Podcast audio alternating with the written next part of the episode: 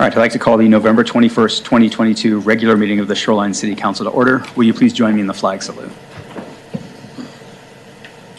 I pledge allegiance to the flag of the United States of America and to the republic for which it stands, one nation, under God, indivisible, with liberty and justice for all. Thank you. Will the clerk please call the roll? Mayor Scully. Present. Deputy Mayor Robertson. Here. Councilmember Ramsdell. Present. Councilmember Mork. Present. Councilmember McConnell. Here. Councilmember Pobee. Here. Councilmember Roberts. Here. Next up is approval of the agenda. Are there any changes to the proposed agenda? All right. Seeing none, the agenda is approved unanimously. Next up is the report of the city manager, Mr. Norris. Good evening, Mayor, Council.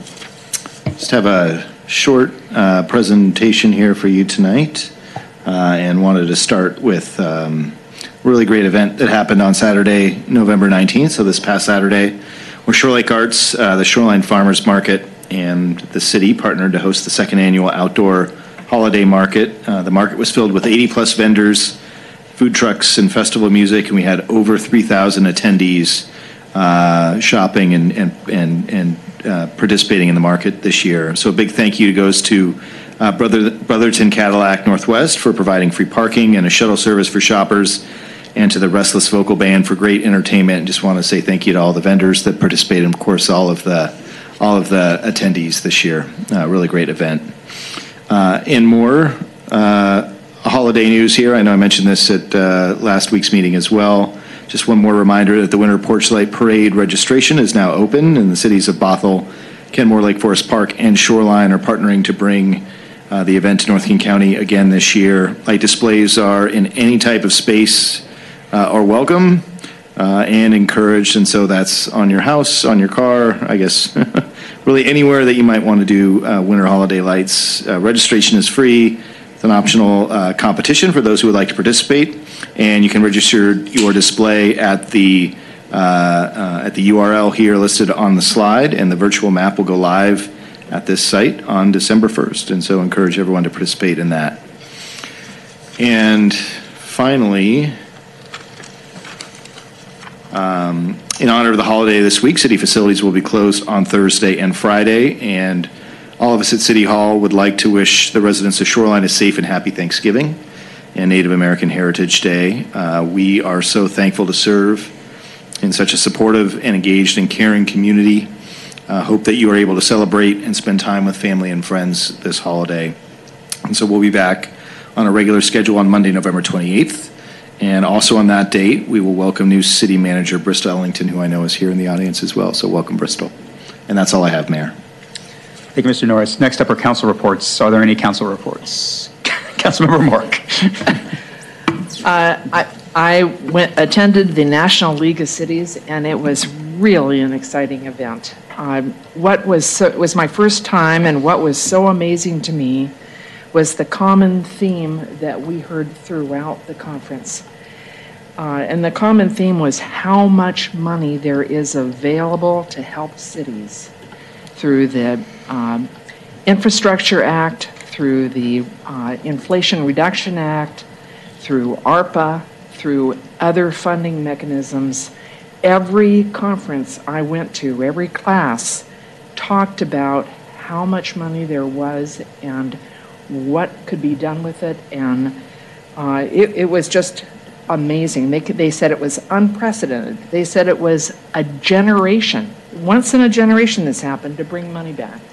And that's what's really different for me between this week and next week is hearing that amazing story. They talked about it when I went to listen about broadband, about affordable housing, about water infrastructure, storm and wastewater, about safe streets, healthy houses, climate change, EV charging, non-motorized infrastructure. There was money for all of these things, and they talked about it, and they talked about how they're trying to make it easy for cities to get it. But the other part was it's time limited, and that this was put in by the last Congress. The new Congress may have different priorities, so they may choose to do different things. So there is an urgency to get this funding that we didn't know about either. And some of my other colleagues perhaps have other things that they can say about the conference, but I just want to say, wow.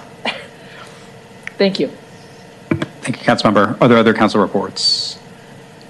Councilmember Ramsdell. Yeah, I'd just like to piggyback on what Councilmember Mork had to say about the National League Conference, which I also attended. One thing that we found out was that a lot of these funding sources are approving most of the requests. About 99% of the requests are being filled, which was created kind of an air of optimism during the session. Things that kind of really struck me were issues of housing as well as kind of mental health, meeting mental health needs in the communities. So thank you. Thank you. Are there other council reports? Councilmember McConnell. Thank you, Mayor. I too went to the National League of Cities, and because I've been going for quite a number of years, I had a lot of committees, and they all started blurring together, but the same thing I kept hearing was there's money out here. If you apply, your chances of getting authorization for that fund is so much higher than it ever was. But of course, if you don't apply, nobody knows you want it, which is one of the reasons why there's something coming up later on the agenda. And I do personally want to apologize that it appears as though we put it in at the last moment. We actually didn't know anything about any of this until the last few days of the conference, which started Wednesday for most people and ended Saturday. So, and then of course it's the weekend, so we apologize to acting city manager, John Norris. I think a few people who got home a little earlier than I did, I urged them to give him a heads up of some of this information we got and what could we do with it. So again, want to thank all of you for hearing the same thing loud and clear. The other organization I belong to is APAMA, which is the Asian Municipal, I'm going to get it wrong again, elected organization nationally. Let me tell you that something happened in the last year where we actually had a full slate of executive committee people that we actually had to do a little fudging over some people who weren't there, who were on the slate, and people who wanted to be on there, who were on the slate, and it was very friendly because I was really glad to, you know, turn a lot of this over to new people, regardless of what their age was. So it was the most well-attended federal constituency group of APAMA that I've ever been to. So that, so I think something happened during the pandemic, maybe, that made us realize that we could not be a compliant, quiet organization anymore. And thank you for so many colleagues who spent the whole week outside the shoreline trying to learn and get up to you know, we get paid so heavily to, you know, lose a whole week almost. So thank you very much. Thank you, Mayor. Thank you. Are there other council reports? Deputy Mayor. Switching gears, last week I attended the Regional Transit Committee meeting, and I just have one pretty cool nugget to report back, and that is in the 23-24 Metro budget, there is funding for a pilot project to put 2 porta potties within Metro. One of them is at the Aurora Transit Village Transit Center. So I don't have a date for when that's coming.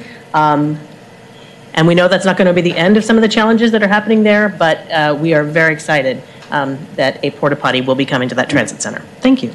All right. Any other council reports? All right. Next up is public comment.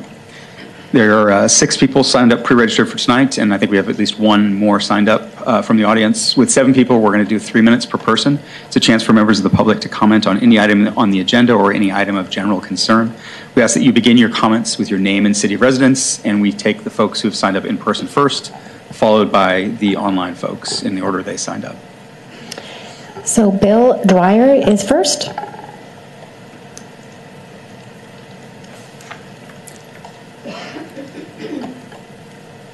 Mr. Norris, City Council members, Mayor, I'd like to address the new CEMP. It's been many, many years since this paper has been updated. And I have to congratulate Ryan for getting it done. We've gone through, I think, three different emergency managers to get this finally complete. And he's been able to change it from a 2,700-page document to, I believe, a 1,600-page document. So it's still a really big document. And, you know, let's hope we, if we end up in an emergency, that document will actually get pulled off the shelf. I have a couple of things that I'd like to make the council aware of. One of the paragraphs in the document says the city will make a reasonable effort, but cannot guarantee to meet the requirements of the ADA.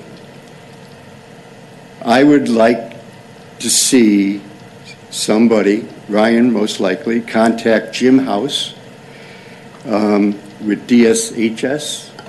He is the leader of the Coalition for Inclusive Emergency Planning. And what they do, it's a CIEP. It's a statewide cross-disability advisory group that works with the state and local emergency management stakeholders to build disability accessibility and inclusion in all aspects of emergency management.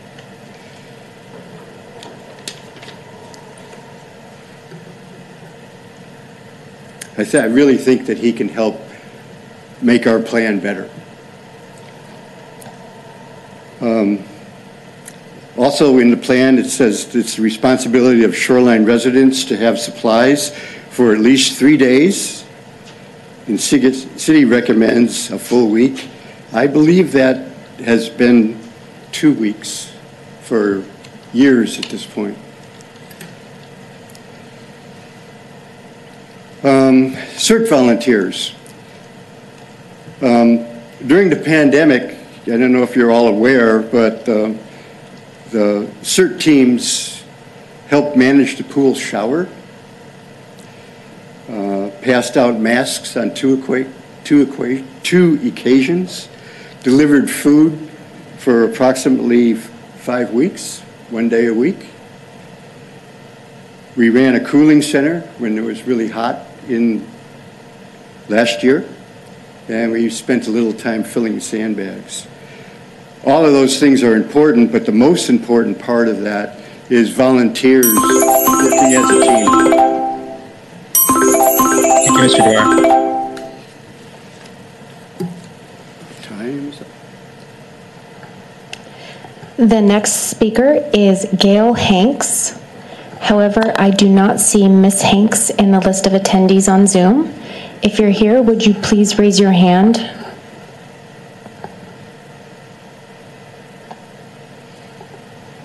Okay, I do not see her. So we're moving on to Karina Sullivan.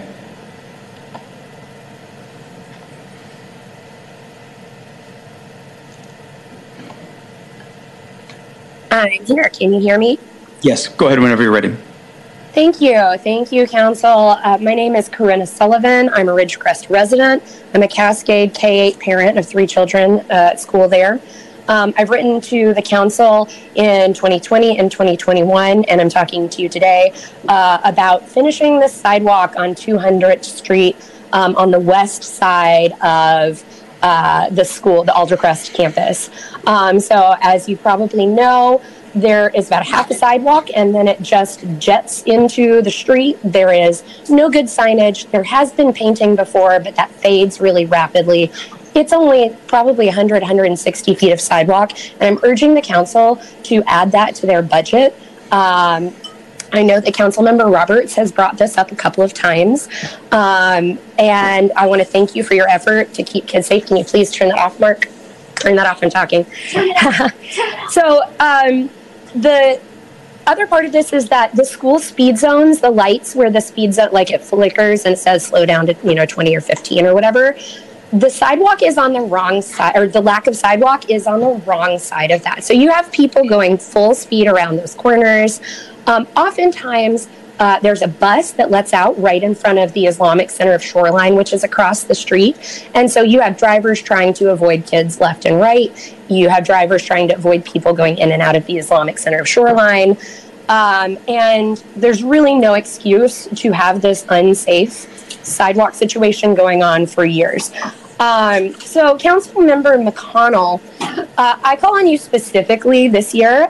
So last year, when this came up for the budget, you said that you were on the fence because this seems like a pet project. I imagine that you were talking about the fact that Council Member Roberts' child went to Cascade.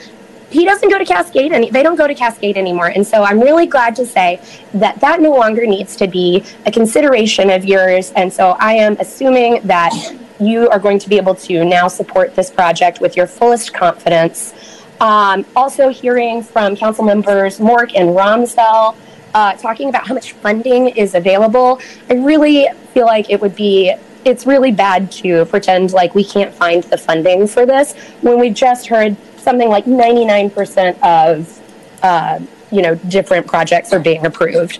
So I call on you guys to fund the completion of the sidewalk. I have seen a child get hit by a car. It is not pretty. I do not want to see any of these babies that I love and know experience that. And I don't want to see their friends see that happen either. So thank you so much for considering it. I hope you vote to approve. Get that money in there, finish that sidewalk. Thank you. Thank you, Ms. Sullivan. Next is Stella Sullivan. All right, Stella, that's you. Okay, walk up to the phone. Thanks. This is it. Is it? They're kind of shy. Is it possible for me to read their statement that they've written? Any objection? Or is that? No, please go ahead, Ms. Sullivan. Hi, my name is Stella. I am 10 and go to Cascade K-8. Please finish the sidewalk. I hate seeing cars drive so close to my friends when they are walking home. I am on safety patrol at school, and cars still drive way too fast on our road. The sidewalk will keep kids safer and will help the environment by encouraging walking to school. And Stella, will you just say hi so they know that you're here? Hello. Thank you, Stella. All right, Georgia, come here. You're probably next. Georgia Sullivan is next. You can do it. No, I was going to say hi. Say at least hi in your name. Hi. Okay, I would also ask that I can read their statement as well. Please go ahead.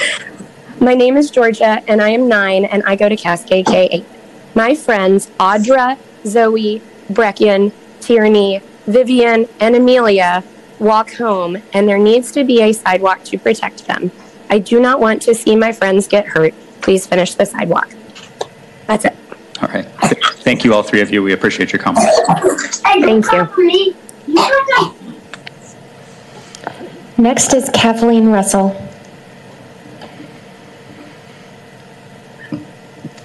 Hello, this is Kathleen Russell, resident of Shoreline.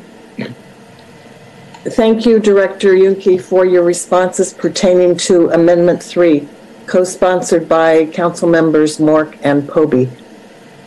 Since November 7, approximately 58 citizens, not counted more than once, have emailed Council about tree retention.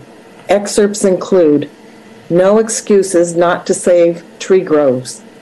Replacement trees cannot do the work of established trees. The trees in Shoreline are a saving grace. A resident emailed who has quote, firsthand knowledge of the positive effect trees have on temperatures. Many comments about new heat islands are being created. Existing heat islands will get worse. And Council is encouraging a walkable shoreline. But in order for Shoreline, quote, to truly be walkable, especially in heat island neighborhoods, the city must include provisions for the protection of street trees. And another, quote, Shoreline is becoming less walkable. The reason is tree loss along streets. And finally, quote, once the tree surveys are complete, street trees and urban heat islands should be protected. Save Shoreline Trees and all citizens who emailed Council about the trees ask Council members to approve both Amendment 2, funding the Urban Tree Canopy Study, and Amendment 3, completion of public street tree surveys. as these are reasonable budget amendments and relate to climate emergency. In addition, and importantly, we ask Council to invoke RCW 3670A390 in support of Climate Emergency Resolution 494, passed by Council on August 15th, and implement a moratorium on the removal of public trees. These are the public trees on heat islands. Thank you. Thank you, Ms. Russell. Next speaker is Alan Coburn. Hi, this is Alan Coburn. I'm a 30-year resident of Richmond Beach, and I'm also president of the Shoreline Auxiliary Communications Service. We are a 501c3. The reason I'm talking to you is regarding the CEMP, the Comprehensive Emergency Management Plan. I wanted to bring attention to the council that our group provides the emergency disaster instant response communications, command, coordination, and control support services for the city of Shoreline, Shoreline Fire Department, Shoreline Police, and some regional areas. And we do this under the federal National Instant Management System, Instant Command System, and Support Function ESF2, which is communications. I wanted to remind everybody there, and this is regarding the CEMP again, to accomplish this mission, we provide over 30 plus FCC licensed and King County and the Federal Emergency Management Agency trained professionals to operate the communications center at Shoreline Emergency Operations Center right across the street in Fire Station 161. Our purposes tonight are, number one, remind us all that we exist, and make sure that I know we will be included in the CEMP, but we wanted to make sure that you all knew that we were really created by the fire chief in 1994, and we want to thank Mayor Scully for acknowledging our services during the pandemic and ongoing this year. The CEMP is under discussion tonight. It is the playbook for all of us in planning, preparing, and provisioning the performance of our respective responsibilities in a chaotic environment. So we wanted to make sure that everybody on the team here, including all of you folks, understand what's going on. And along that line, we'd like to encourage you to take the training offered by FEMA for public officials so that you can be knowledgeable and know what you should and can expect from us. Know that we test our emergency system every week, and we participate in quarterly training with the state, King County, and our adjacent jurisdictions. Your former emergency manager, Jason McMillan, will tell you, based on his experiences in Florida, that radio services, communication services are extremely important. Thank you very much for your time tonight, listening to the comments. We're looking forward to the final CEMP, and I will leave you with our tagline, ACS tagline, that we are relevant, ready, responsive, reliable, and resilient. Thank you very much for your time. Thank you, Mr. Coburn. Did Ms. Hanks show up on the list? I don't see her. All right.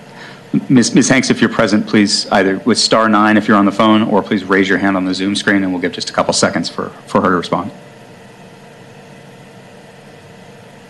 All right, seeing none, next up is the consent calendar. Deputy Mayor. Move approval of the consent calendar. Second. Will the clerk please call the vote? Councilmember Mork. Aye. Mayor Scully. Aye. Councilmember Pobee. Aye. Councilmember McConnell. Aye. Councilmember Ramsdell. Aye. Deputy Mayor Robertson. Aye. Councilmember Roberts. Aye. All right, consent calendar passes unanimously. Next up is action item 8A, which is action on ordinance number 972, setting the 2023 regular and excess property tax levies. And it looks like Ms. Lane is our presenter.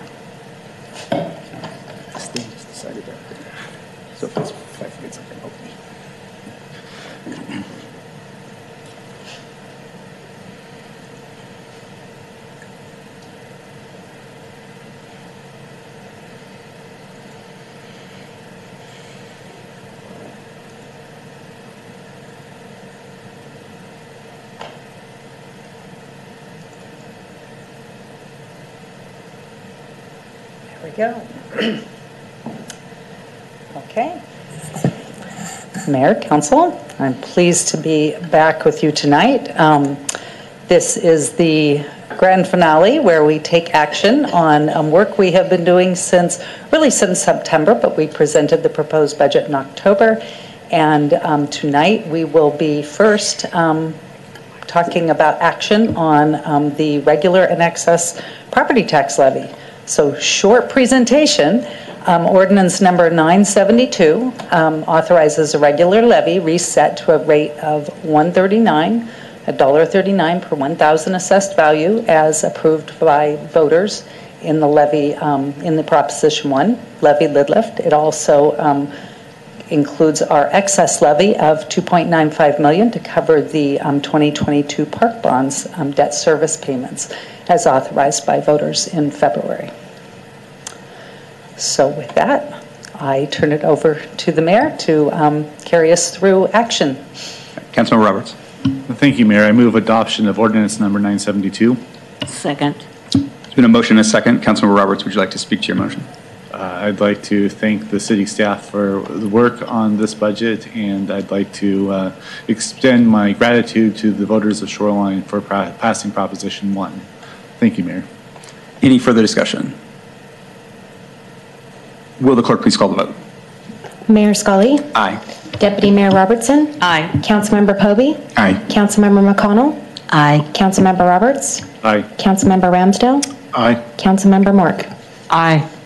Ordinance number 972 passes unanimously. Thank you, Ms. Lane. And that moves us right into action item 8B, which is action on ordinance number 973, which is adopting the biennial budget, salary schedules, and capital improvement plan.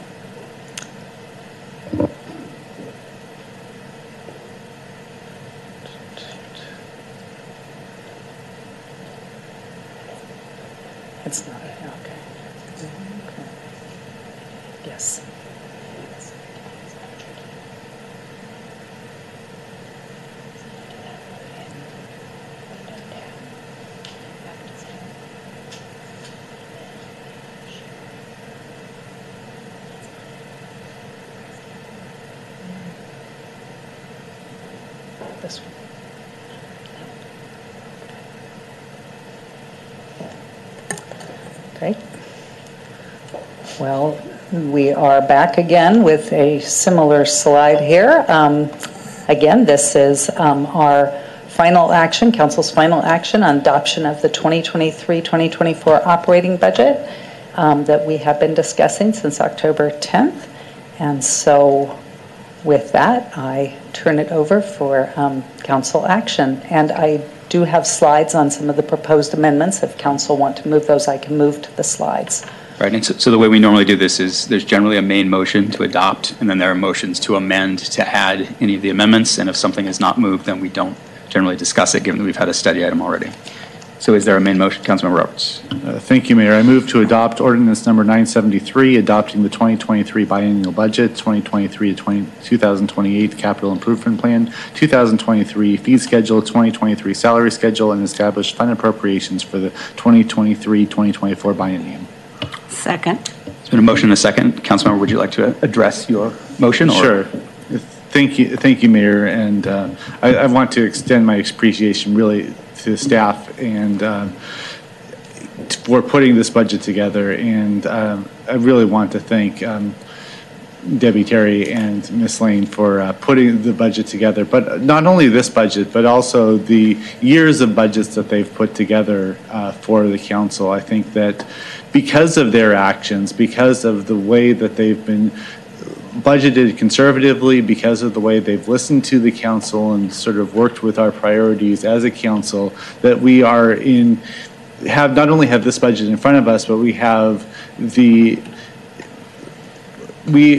listening to some of our colleagues at the National League of Cities, we weathered the past several years much better than many other jurisdictions.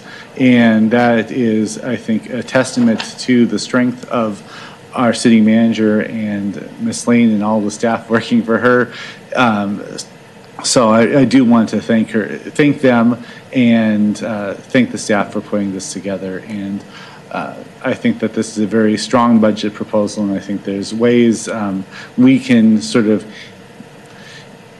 improve on the budget to do some work and to sort of complete some projects that I think the community has been asking for, whether it's trees or whether it's sidewalks. I think these are things that the community has been asking for, and I think deserve our council's attention and deliberation. So with that, Mayor, I'd like to move what is known as Amendment 2, which is increasing the general fund appropriation by $50,000 funded by one-time grant general fund reserve to fund an update to the city's urban tree canopy assessment. Is there a second? Second. Would you like to address your motion? Yes, thank you, Mayor. I think I was surprised and pleasantly surprised that I was not the only one who had this idea, and so I'd like to thank my colleagues for sort of listening and agreeing with the community. I think that what was told to us during public comment was that, or the suspicion that we may be at a low point in our tree canopy and shoreline, with the fact that many trees were removed, many beautiful and wonderful, healthy trees were removed for the Sound Transit project. We are seeing a fair amount of development happening around our light rail stations. And this is, I think, what I think this study may show is that if this is sort of the low point, we can see in the next round of this tree canopy study how much we have improved and how much our healthier our tree canopy is going to be. So I encourage support for this amendment. Thank you, Mayor. Further discussion? Councilmember Mork? Yes, thank you, Mayor. Two things I would add to my eloquent council member's introduction of that. First is that this we are moving forward something that had previously been determined and budgeted. And secondly, with the climate emergency, we need data. That's, to me, that's the most important thing that we need to have, is what, where actually are we? And that's what this would accomplish, and thank you. Further comments? Councilmember McConnell. Mike. Yeah. Thank you, Mayor. I too will be supporting this. First and foremost because it's necessary, but also it's timely that we have been involved and watching tree removal, which is necessary. However, I'm glad that we are maybe a little bit ahead of doing this assessment now, when we will have a great benchmark for what our city looks like, and hope that we can show an improvement in the next few years with trees getting larger and new trees coming in. And if not, that would be another opportunity for us to be really even more proactive. So thank you, council members, for this. Further comments? Just a quick comment from me. I will be voting in favor of this, and that's based upon staff's statements at the last hearing, wherein they noted that we were going to do this anyway, and that the timing of the original proposed canopy assessment was based upon some information that they've now decided isn't that relevant. This is something we do periodically. We should do it periodically. I don't have a problem moving it by a year given new information, but I do want to caution as a procedural matter that we be careful that the overall public sentiment that we need to save trees, which we should listen to and adopt wholeheartedly, doesn't get distracted by whatever particular little item is the focus of attention right now. That we not throw money at things because we're getting a lot of public comment on the specific things, that we take a hard look at every single item and see whether it's actually advancing us closer to the goal. Since this is something we do routinely anyway, and since we all agree we need some form of benchmarks, I think this is great, and I'm glad we're doing it now. I may have some slightly different comments should some other amendments be proposed along that line. Is there any other comments or discussion?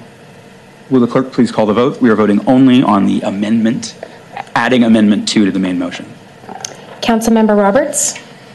Aye. Councilmember Mork? Aye. Councilmember Ramsdell? Aye.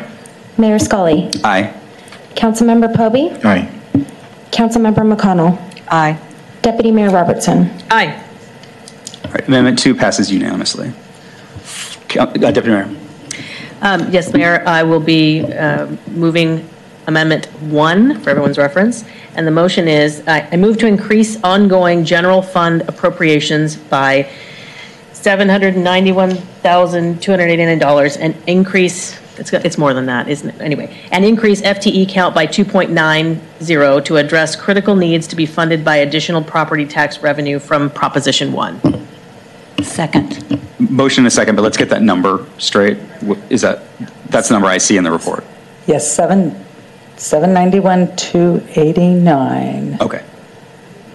Yes. Okay, so the motion had the accurate number. It has been moved and seconded. Would you like to address your motion? Yes, thank you, Mayor. Sorry for bumbling the number. This is in direct response to the approval of Prop 1 by our community. The promises that we made when outlining what those needs were for our community, and I'm excited to see it moving forward. Other comments on Amendment 1? Councilmember McConnell.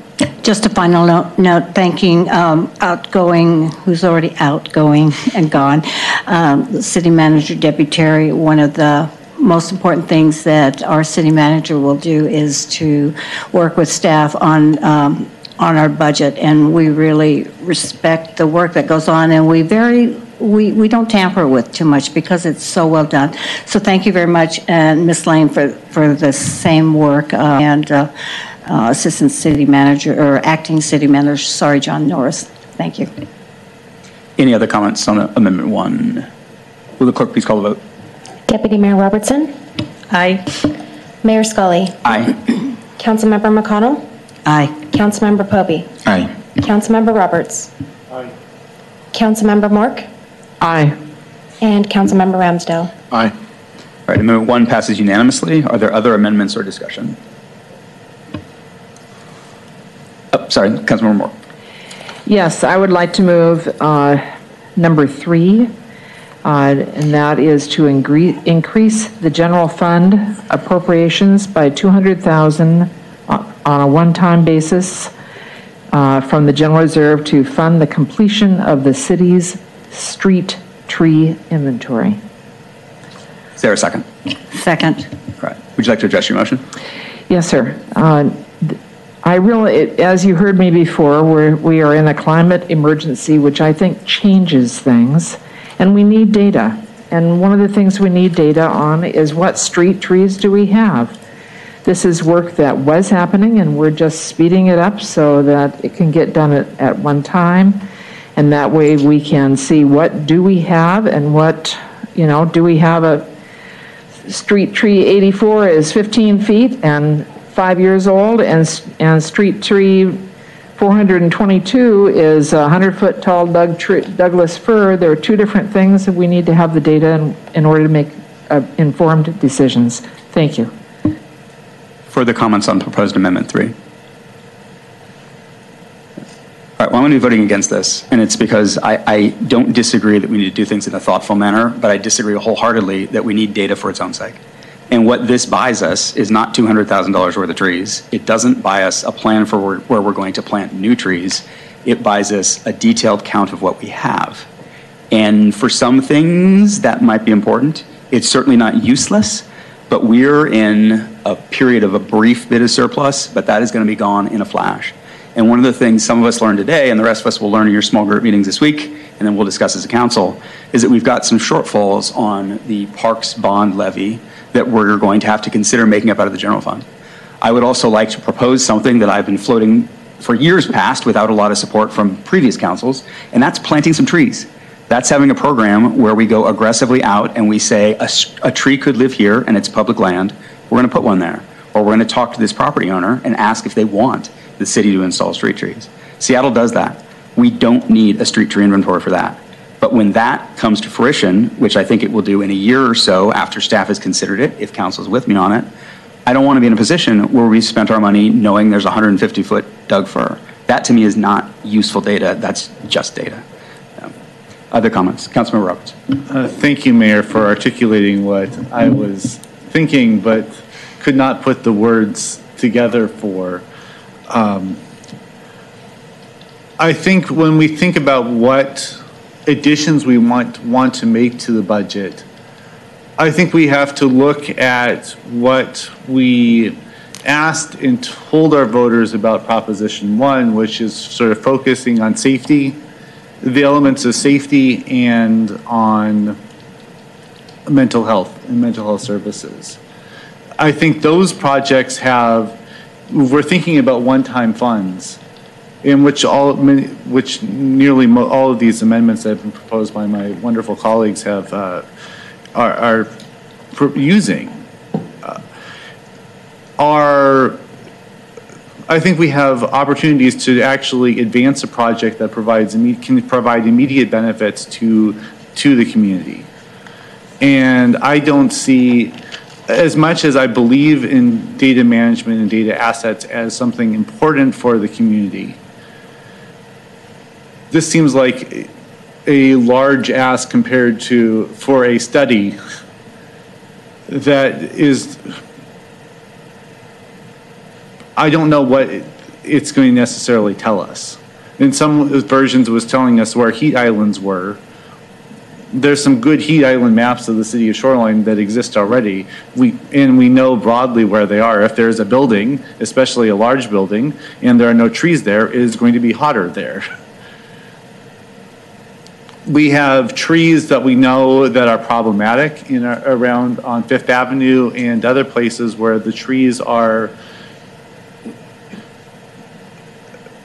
breaking through the sidewalk, and it's inaccessible for individuals on wheelchairs or have other mobility needs to walk on those sidewalks.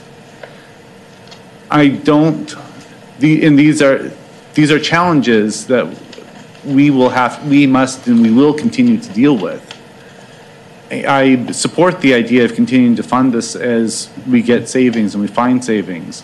I don't see that this is a great use of funds right now, but when I think this can be done, this work can be done incrementally. So thank you, Mayor, for articulating again better than what I said. Thank you. Councilmember McConnell. I thought Amendment 2 and 3 as a joint thing. However, thank you for bringing up some discussion that I had not really considered. And I hate doing this to put staff on the spot, but the only person I can see right now is Ms. Lane. Could you help me understand whether Amendment 2 and 3 are overlap too much, or are they standalone? Is 2 going to get what's close enough to what we want with 3 without spending $200,000? And I apologize, if you're not prepared, I totally understand. I can give a very high level answer that may get there. They do two different things. The tree canopy assessment is a high level look at the city's tree canopy. The street tree inventory is a very detailed assessment of individually what we already have. So I think they serve two different purposes.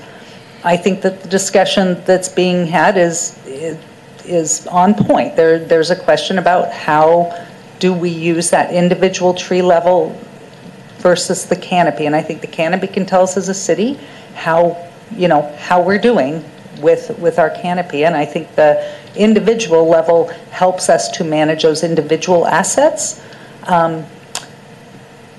It's so fair discussion. I could get more information on that, but not in time for you to make a decision tonight. And thank you. That's, I guess I was really thinking tree canopy, because to get a specific inventory, as we see a lot of these amendments, $200,000 is a lot of money. May not be for a city, but it's still a lot of money. As a voter, I would want us to consider this carefully, whether this is a better use of $200,000 or somewhere else. So I am going to be really interested in listening to my colleagues, because I don't have a real strong opinion about this particular amendment. Thank you. Councilmember Pobee. Thank you, Mayor. So complete means it's been started and needs to be completed. Am I right on that? Correct. We've already done 4 neighborhoods of the individual street trees, and we have been moving slowly. That's taken us, I want to say it's 3 years we've been working on this. So we would just continue to move through, and probably by the time we get done, we'll start back at the beginning and look at it again. Yeah, because my understanding, just like the mayor mentioned, in reference to amendment number 2, based on staff's comment last week was staff supports this, and it's because it's an ongoing project and it has to be done to avoid future escalation of cost. Well, actually, this is a little bit more costly to do this than if we continued in our current way, even though costs will go up. We are currently using a vendor who's small and really couldn't take on accelerating this. So in order to get it done faster, we would go with a larger firm that would, we believe, would charge more. So that's why it's actually a little bit more expensive to do it this way. What you get, though, is all the data at once, and so that you would be able to then make decisions about that individual data. I don't think it's going to specifically answer the questions about do we have heat island. I think it would tell us what are all the trees that are in that heat island so that we could manage them. Thank you, Mayor. Thank you. And I would just add the benefit to having this is equity, right? I mean, I'm arguing against myself here, but the benefit is we would then know, gosh, Briarcrest has 13% fewer trees, or gosh, you know, Innisarden, no surprise, doesn't have any evergreens. So that it is not useless. Just for me, it doesn't rise to the level of $200,000 when I think we could spend that money on other things. And you would have information about the quality of the trees or the health of the trees that are in that, each neighborhood. Further, Councilmember. So one of the things that I think, I respect what my colleagues have said, one of the things I think, though, that is important with this information is that when the public works or other people are looking about a project, they can see what street trees are there without having to go and look. They have information. Thank you. Councilmember Ramsdell. Just a real quick question, like what would the timeline be if this was not approved and we can continue on the same pace that we're currently going on? I believe we estimated it would be about 4 years, if we continued at our current pace. All right, thank you. Further questions or comments? Will the clerk please call the vote on Amendment 3? Councilmember Mork. Aye. Councilmember McConnell. Nay. Mayor Scully. Nay. Deputy Mayor Robertson. Nay. Councilmember Roberts. Nay. Councilmember Ramsdell. Aye. Councilmember Pobee. Aye. The vote is 4-3 against, so the amendment does not pass. Are there other amendments or discussions on the main motion? Councilmember Moore. So amendment number 4 I had put in before. I do not plan on putting that through because funding for that is available with the Safe Streets grants. So the one I would like to bring up is Amendment 11, unless my colleague Mr. Roberts would like to keep us in numerical order. Okay. So Amendment 11 is associated with this unprecedented amount of money, and it's meant to, let me make the amendment, I'm sorry. I move to amend the proposed 2023-2024 biennial budget to increase in general fund appropriations by $360,000 for the biennium or $180,000 per year, and add a 1 FTE 2-year limited term to support identification of and application for infrastructure and climate resiliency grants supported by general fund or other impacted fund balances as appropriate. Is there a second? Second. All right. I have a point of order question on the actual wording of the amendment. Councilmember, if I might, there was 368,100 for the biennium, and then 180 per year that was added from what's different on the screen. What is, may I ask a clarification of what the motion is? I thought I was reading staff's amendment. My amendment would be what's on the screen. Thank you. Okay, is the clerk confident that you have what's being moved? And the blue slide in front of you? Yeah, yes, okay, and is that accurate, Councilmember? Yes. Okay, all right. All right, would you like to speak to your motion? Yes. One of the things I think that is what we all want to do is to bring money to Shoreline that we can get. And having worked in an industry a long time, one understands that sometimes you have to pay money to get money. Getting money to apply, as Councilmember McConnell said, that's the key word. So we need to apply to get these grants. We were told that the odds of getting them are incredibly high. I believe the ROI for this will be very substantial, but that's my motion. Councilmember Pobee. Please, would you be kind to just highlight a little bit on 86,000 budget shortfall? Is it through 2028 or in 20? I apologize. That impact is incorrect. Forgive me. I edited this at the last minute and I forgot to correct that. This is a use of one-time fund balance of 368,100 for the biennium. So it is not an ongoing budget shortfall. It would be a reduction of general fund balance of the 368,100 for the biennium, and let me see. Well, and then if it went out a third year, because it would be a 2 to 3 year limited term, depending. I think our max limited term is 3 years, so that it'd be, you know, an additional 1 year, 175,000 for that third year of use of fund balance. Okay. All right. Thank you. Yes. Mayor, I serve on the Seashore Transportation Forum, and one of the things that I've really been impressed with is with the way the city has gone after grants and have been successful with getting us the funds needed.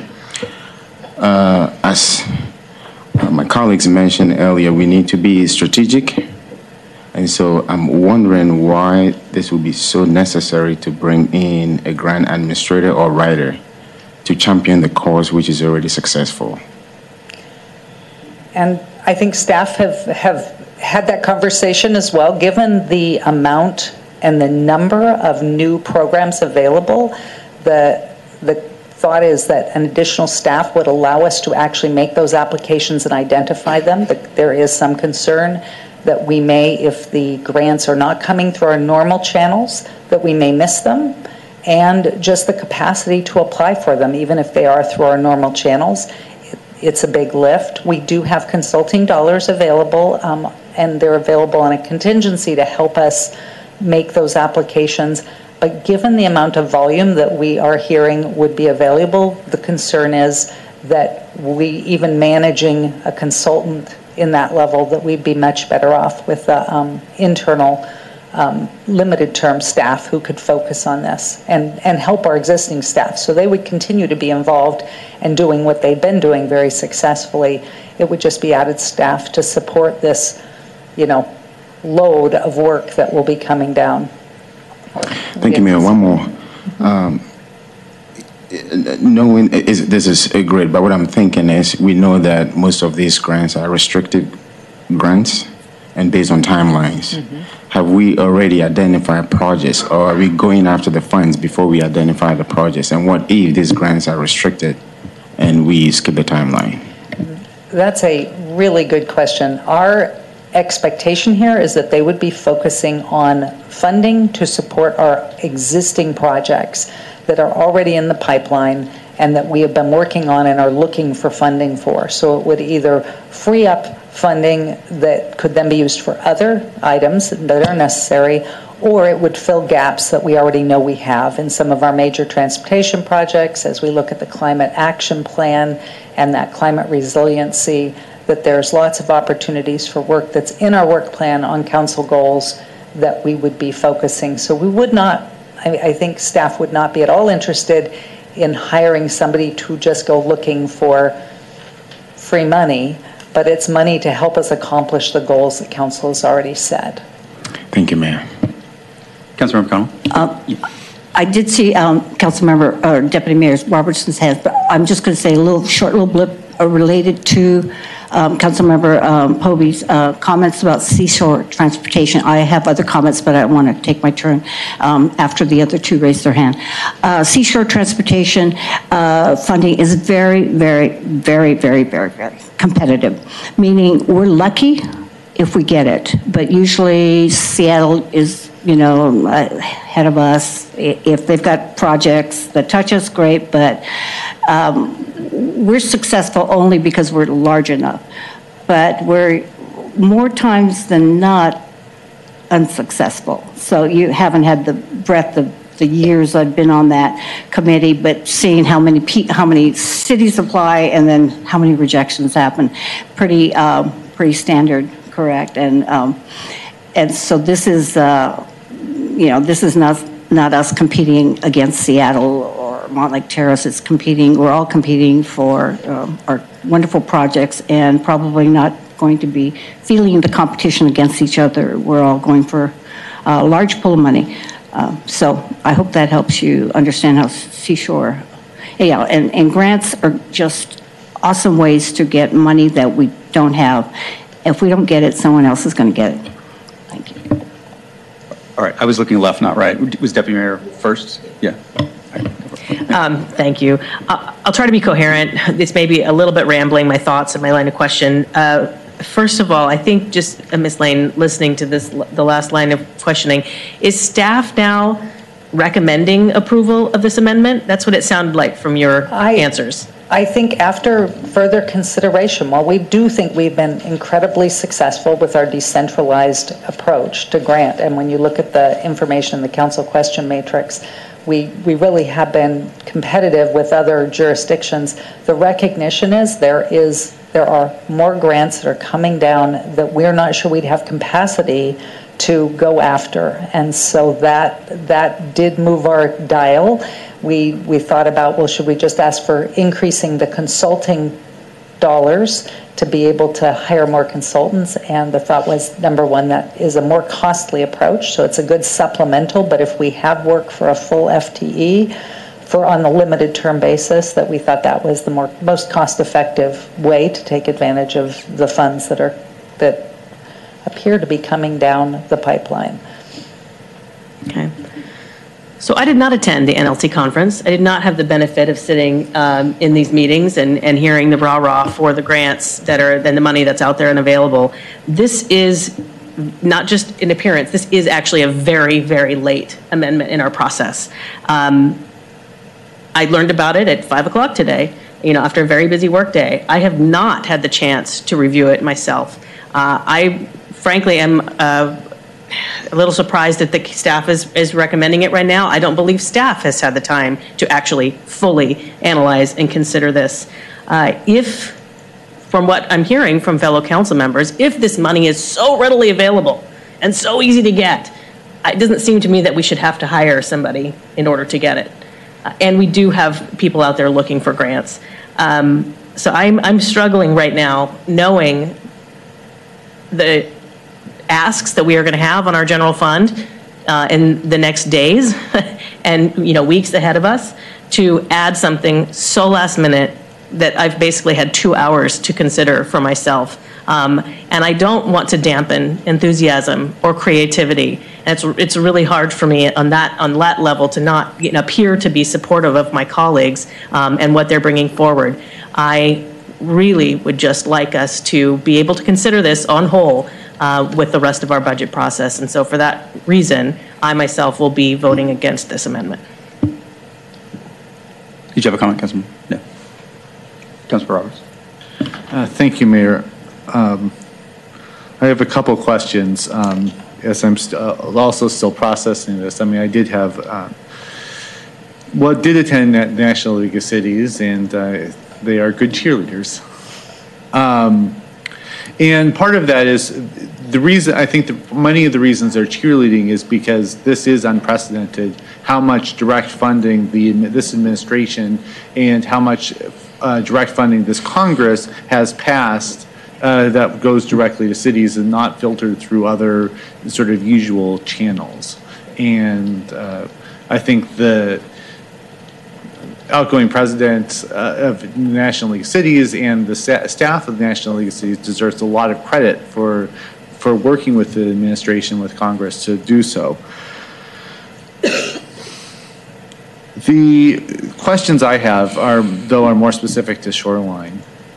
Knowing what we know about hiring, what is the likely time period that we, what's the optimistic time frame that we, if this was a budget amendment were to be approved, what's the likely time frame for that individual to be hired? That is a very good question, and not being intimate with the market for that, I mean, I think it would probably, we could expect it to be at least 2 to 3 months. As an optimistic. Yeah, and that would, to a certain extent, be a fishing expedition. There is also the option, we do have, possibly this could be a growth opportunity for internal staff that could then be backfilled, and that might be an easier way to get somebody focused on this and backfilling. So those were the conversations we had today as we talked about this. So that might be a faster approach where we could bring somebody in at a lower level and provide somebody with some internal, limited term opportunity for a higher level position. So my next question is, when this was, the idea was brought up on October 17th, it was described to us that the city had eliminated the grants coordinator position and moved to a decentralized approach. Mm-hmm. In thinking about, I understand this is a relative, very fast pace for staff thinking and sort of understanding these amendments. Is it the understanding of staff that this position would have the same duties as that eliminated position, or is there, how might this position, the roles of this position and duties of this position be different from what was eliminated in the past? This position would really be focused very much on monitoring across all the infrastructure and the climate resiliency funding. We believe the human services funding is well covered at this point, and so it wouldn't, while it would look outside of public works, it would also cover some parks because there's some infrastructure funding there we understand could be available.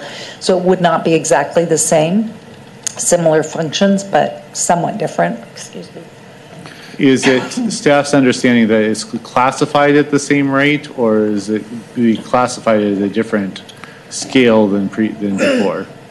We funded it to be classified at the same rate, but it could potentially be a little different. Maybe it's a management analyst as opposed to a grants administrator. Excuse me. Councilmember, if I may as well, I know Ms. Lane and I this afternoon had some of these conversations about where would the position fit, within the department structure. So some of those things we just haven't had the time to figure out the details on, but as she said, I do think we probably would slot it in, and the dollars in the proposed amendment in front of you would be in that same salary range as our prior position. But yeah, I think what sort of grants they'd be focusing on, whether it be a public works position or something a little broader, I think would still be a question mark. We would obviously figure out if this is approved. Thank you. I think there definitely can be value. I think my preference, especially when we are thinking, this could potentially be a reorganization of the city staff. My preference for these kind of things is to go through the sort of retreat and study process rather than sort of come in last minute. But I do recognize the value of it, and so I'm still debating in my head where we ought to be. So thank you, Mayor. All right, I'd like to make comments and we'll go for a second round. On one hand, it's nobody's fault this came up last minute, but this is the problem with last minute is we don't have an incomplete staff report. We're going to spend a lot of time debating it. To the extent possible, let's not do this. But I understand you folks got back literally last week. This week, right? Yesterday. And, quite frankly, if you don't come back fired up from AWC, either they or you haven't done a good job. I mean, that's what they're there for. And the last round in DC, when the deputy mayor and Councilmember Pobee and I went, they were saying the same thing. And they were saying things are changing and you need to be nimble. And if you don't have a full-time grants person, you should. And we were like, aha, we've got that. But now we're hearing that there's all these other programs too. The shooting from the hip thing with that much money makes me nervous. And I understand it's an emergency because some of these programs aren't going to last. But I also understand that if it takes 2 to 3 months to hire, considering this in a month right? We can do mid-year budget amendments. Nothing stops us from doing that. It's not the best practice. But I was fully prepared to vote no. If staff is behind it and staff is saying there are enough projects at a sufficient stage of completion to be competitive, then I feel very differently. But I'm hearing that, but I'm not hearing a lot of detail because you can't possibly put together detail. And I'd note that a grant isn't based on a concept, right? I mean, it's you need to be to some stage of design. You've got to be to, you know, conceptual, you've got to be to 30%, you've got to be to shovel ready. And if we don't have that, the best grant writer in the world can't get access to funding. And so I don't want to spend $368,000 and not have a list of projects that we know they're going to work on.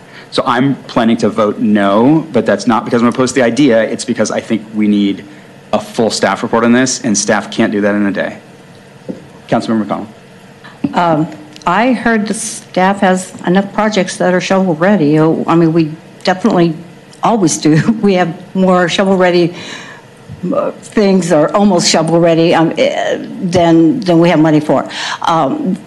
The other thing is that the deadline is December 6th, which is really a little under 2 weeks. And I don't know why, I mean, that's at least for this one. I don't know, are there rolling deadlines? But quite frankly, I don't know why the March conference didn't give attendees more direction. We really felt that we had not just a rah-rah, because I've gone to enough of these conferences. I've never come back wanting something to happen right away, because I understand process. I've been here for 14 plus years. This is the first time I actually, we very carefully ran it by our acting city manager, who was hesitant until he, I think, had many conversations that I have no idea what he had today. Literally, it was, you know, I think at some point, people and cities that were successful during the pandemic were able to pivot and be not just nimble, but realizing when an opportunity comes, if we are able to do it, to really consider it.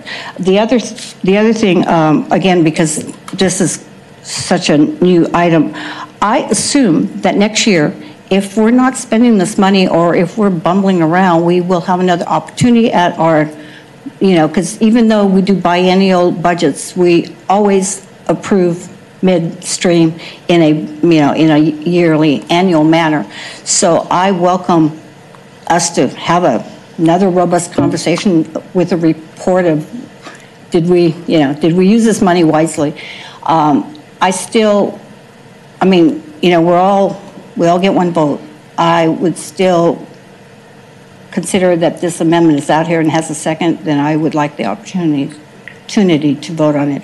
I really trust the staff will not send us down a dark alley, and because really they do all the heavy lifting, and we make some policy decisions, but I'm actually quite surprised that the staff within 12 hours or so did some homework and feel confident that there is a really good opportunity here for the city to move some projects along that we haven't been able to. So, thank you, Mayor. Thank you. Other questions or comments? Councilmember Ramsdell. Yeah, thank you, Mayor. Yeah, I will be voting in favor of this amendment. It seems as though this is kind of, it's a generational opportunity for funding, and it could have a significant impact and the quality of life for our citizens. It is unfortunate that it's a last-minute amendment, but I feel confident that the staff has, in 12 hours of time, has done adequate, has an adequate sense that yes, we can use extra help. There's a large amount of money available that without increasing staff capacity, that we may miss out on some opportunities to improve the quality of life for our residents. Thank you. Further questions or comments? Will the clerk please call the vote on Amendment 11? Councilmember Pobee? Nay. Councilmember Ramsdell? Aye. Councilmember Mork? Aye. Mayor Scully? Nay. Councilmember Roberts? Aye. Deputy Mayor Robertson? Nay. Councilmember McConnell? Aye. The motion passes with a 4-3 vote. Are there any other potential amendments or discussions on the main motion? Yes? No? No. Councilmember Roberts. Thank you, Mayor. I would like to, I need to get back to the end. I'd like to discuss and move Amendment 5 on the chart, which is increasing the road capital fund by $890,000 and adding a 0.53 year limited FTE engineer to complete the sidewalk along 200th Street from 30th to 25th Avenue Northeast, funded by a one-time contribution from the general fund. Is there a second? I second that. All right, motion and a second, Councilmember. Thank you. I'm sure everyone has heard my spiel about this before. And I think there is, I think this is what one-time funds really should be for, and to fund projects that advance the safety of our community. This particular project is alongside Aldercrest campus, which is on 200th. It's a campus that serves not only Cascade K-8, but it also serves the Shoreline School District's Home Education Exchange. So there's a lot of young kids who walk in this area. The project itself on the west side of the school is a you could describe it as a steep hill, but it's a hill at least, that goes down from the sidewalk all the way to 25th Avenue Northeast. In that side, after the school district completed the sidewalk project in front of the school, and the frontage improvements were required by the city, the city or the school district, I can't remember whom, painted a white line sort of to delineate sort of where the road should be. That project, the frontage improvements were completed about 2 years ago. That white line that was painted is nowhere to be seen at this point because it's been, I mean, cars have driven over it, and because many vehicles going west on 200th will turn north onto 25th and sort of cut over on that line. That line was supposed to sort of help provide a path for young kids walking to and from school. There are reasons why this is classified as, in some ways, classified as a medium priority project. It's not under the sidewalk prioritization matrix. But one of the things I think that the matrix did not capture is that it actually forms a connection to other parts of the city. There is a path, a paved path on 200th between 25th Avenue Northeast and 24th. You can also say that path extends a little bit further to the west, and that would connect the school to Ballinger open space, something that I don't think was actually captured in the prioritization matrix. And we weren't going to just, when we discussed the matrix, we weren't going to go in and look into depth and figure out why exactly one project received a 3-on-1 element and a 4-on-1 element. That would have been not worth the city's time or the council's time. But we recognize that there are, I have noticed that there are some things that on the matrix itself where may not have been accurate, or there's some times that the city has elevated projects on the matrix from one priority to another priority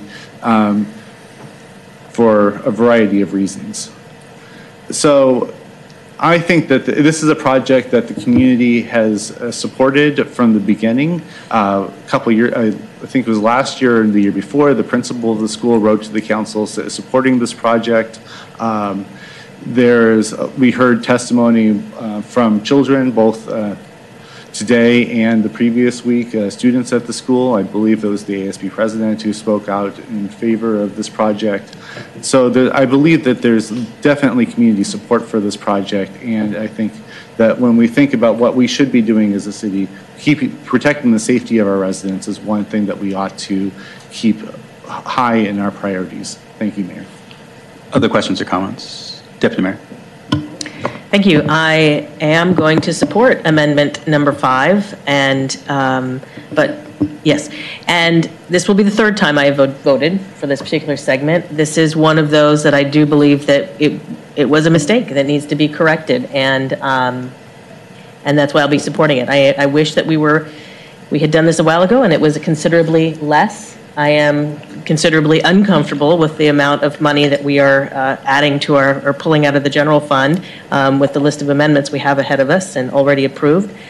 So I want to let you know, Councilmember Roberts, I will be supporting Amendment 5, but not Amendment 6 and 7 because if they get moved, because I would like to see those go through the regular prioritization process. Thanks. Other questions or comments? Councilmember. Thank you, Mayor. Yeah, I've got a question about, my understanding is that if you could help me understand the Safe Routes to School funding grant and how that may offset the cost of this amendment.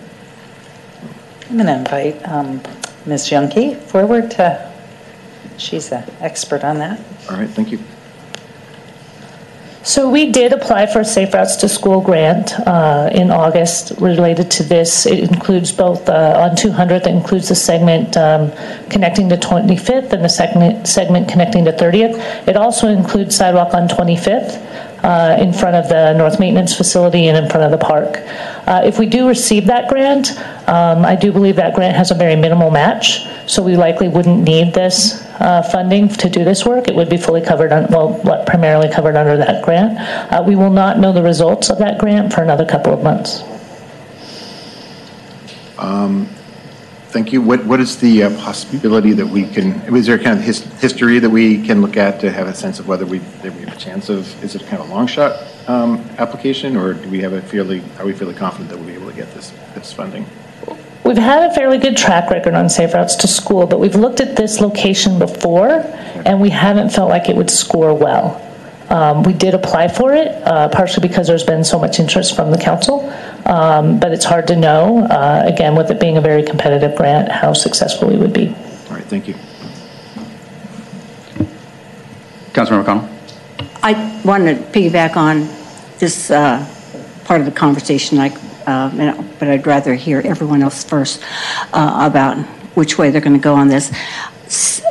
Would this and any of the other two amendments, would they possibly be opportunities with this amendment we just passed, number 11, or do you have absolutely no clue? Which I would, I would not be surprised if you don't know whether it would be an easy, low-hanging fruit. Yeah, I don't have a good feel for what other new grant projects there will be, new grant opportunities there will be. Again, we've been applying for just the standard grant processes that we know of, Safe Routes to School. There's certainly, I know that I have heard of some other new sidewalk programs. We have not had a chance to look at those to see what our eligibility and how competitive we think we would be. And then tying into amendment number 6 and 7, do you have any idea whether, number 1, have you applied? I think it was, or 7. I think there's some number changes, but the ones related to sidewalks next to schools in our amendment package today. Yeah, I don't recall which amendment, but we did apply also for Safe Routes to School on Wallingford between 150th and 155th at Parkwood, and including a segment on 150th. And part of the reason why the segments we applied for are a little bit longer than what is in these proposed amendments is we do know from our work with Safe Routes to School, they like it when it connects to something. So having a sidewalk that then just ends onto a shoulder or doesn't connect to another sidewalk isn't as competitive, so we've tried to connect it to other sidewalks. So they're a little bit longer projects. So those might be more competitive other than, as opposed to the Cascade sidewalk that connects very little, is that? Maybe why? Correct. That's okay. That's my opinion. That's my experience, is that if we can connect to another sidewalk and we provide more connectivity, it's more competitive. Okay, thank you. Other questions, comments? Go ahead. Thank you, Mayor. If this amendment were to pass, and would this 0.5 LT limited term position help with design of other projects, including Safe Routes to School projects that may be, the city may receive in the future. Let me see if I can get, if I got that question right. Would this term limited position help with other projects, either these projects in general and other projects that we would be looking at for grants specifically, or just other deliverable projects? Would this sort of help in terms of, would this position help or be supported by any Safe Routes to School grant received for, let's say, the park, that Parkwood segment? It could be, yes. Okay. We did not in our grant applications, obviously did not include, it includes the cost for staffing, but we have not asked for an additional FTE. We would fit this in with our other work, but it would be behind our other priorities of the other sales and use tax sidewalk projects. And if I might, of the three amendments that I've proposed, it's the city's staff's current thinking that the Parkwood segment probably would score the best and is the most competitive, followed by the Echo Lake segment, then Cascade, or I really haven't looked at the Echo Lake segment well close enough to really know how it would compete, and I really don't have an opinion or a perception of which between Parkwood and Cascade would compete better. Well, I think you said in the response that you thought that the Parkwood, the full Parkwood segment would compete better. Both projects can compete better when they're extended to connect to existing sidewalks. Okay. Thank you. Thank you, Mayor. All right. Other questions or comments? So I don't like doing business this way. I mean, we had a whole process on this, and we had a citizen recommendation, and if we get into council discussions of individual sidewalks, we will end up with chaos. We will end up with no measurable method. That said, I'm voting for this because at some point you hear enough from a council member and you hear enough from the community that there's a specific discrete problem that we need to fix. This for me is a true exception in terms of how I intend to vote, because the biggest concern is equity related.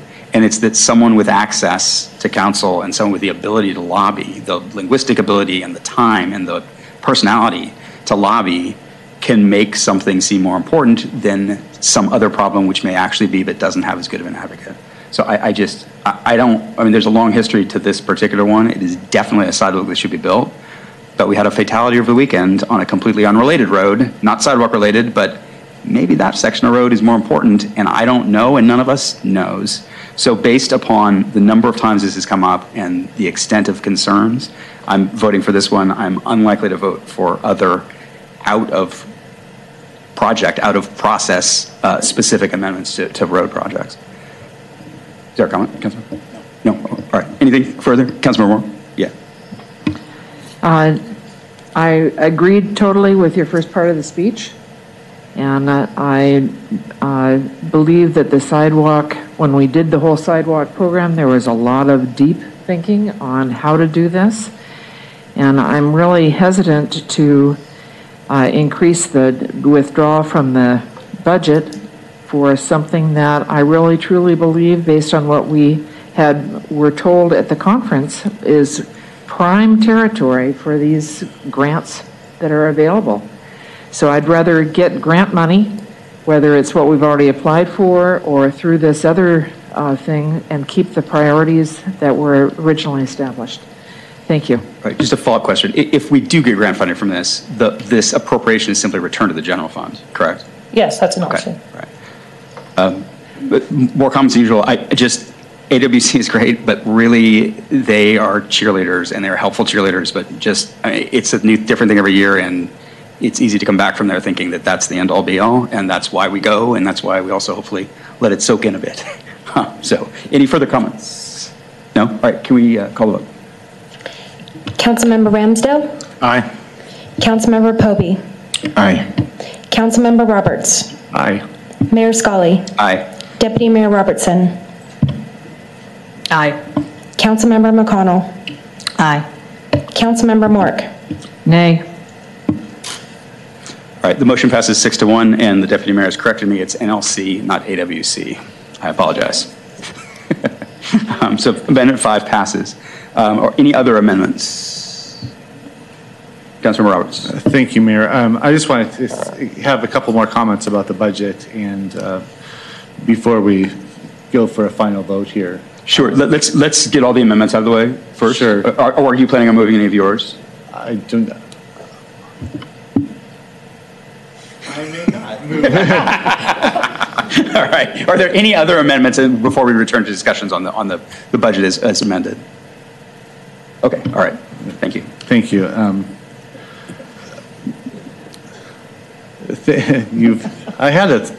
was going on. It was ready to go, and when you threw me off. Yes. Okay. It's why I get the extra $500 per month. Yes.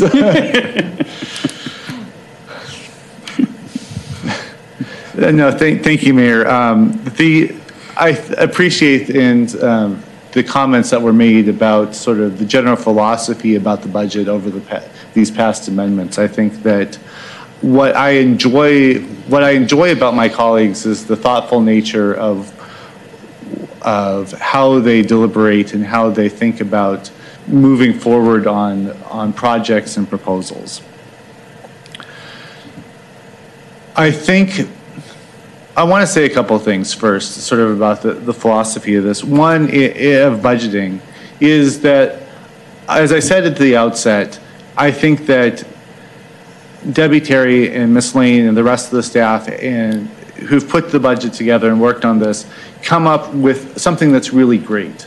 We're not, I was sort of watching on Twitter the Seattle City Council amendments and the hundreds of amendments, and I don't even know what they ended up with or how they're ending up. Or I think they've actually voted next week, so finally vote next week. And I think that here we are, I mean, with the potential of 11 amendments, all of which have value. I think that all of us believe have value and add value to the city. And I think that's great. I think that's a testament to where we're not debating we're in a very fortunate position, but we're not debating the substance of the budget. We're not trying to radically change what was proposed. We are talking about sort of additions that I think each of us individually believe add value to the community. That said, I do want to, this is the council's budget at the end of the day. This is not, the staff presents a wonderful budget to us, but it is our budget. And whether an amendment was offered at 2 o'clock on Sunday before the vote, or whether it was even brought up for the first time during this discussion, did not happen. It happened yesterday.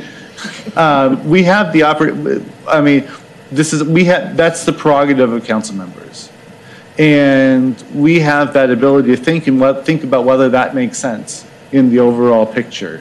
I mean, I share the mayor's sentiment. I mean, we ought to be very cautious when we do this at the end of the day, but at the same time, we should not discourage that from. We should discourage it from happening, but we should not say prohibit that from happening. But I think the sort of larger and sort of where we are, I know that there is some squeamishness and sort of adding, and that I've heard over the last few weeks from my colleagues, we should be careful about spending from our undesignated general fund balance. And I think that's very appropriate.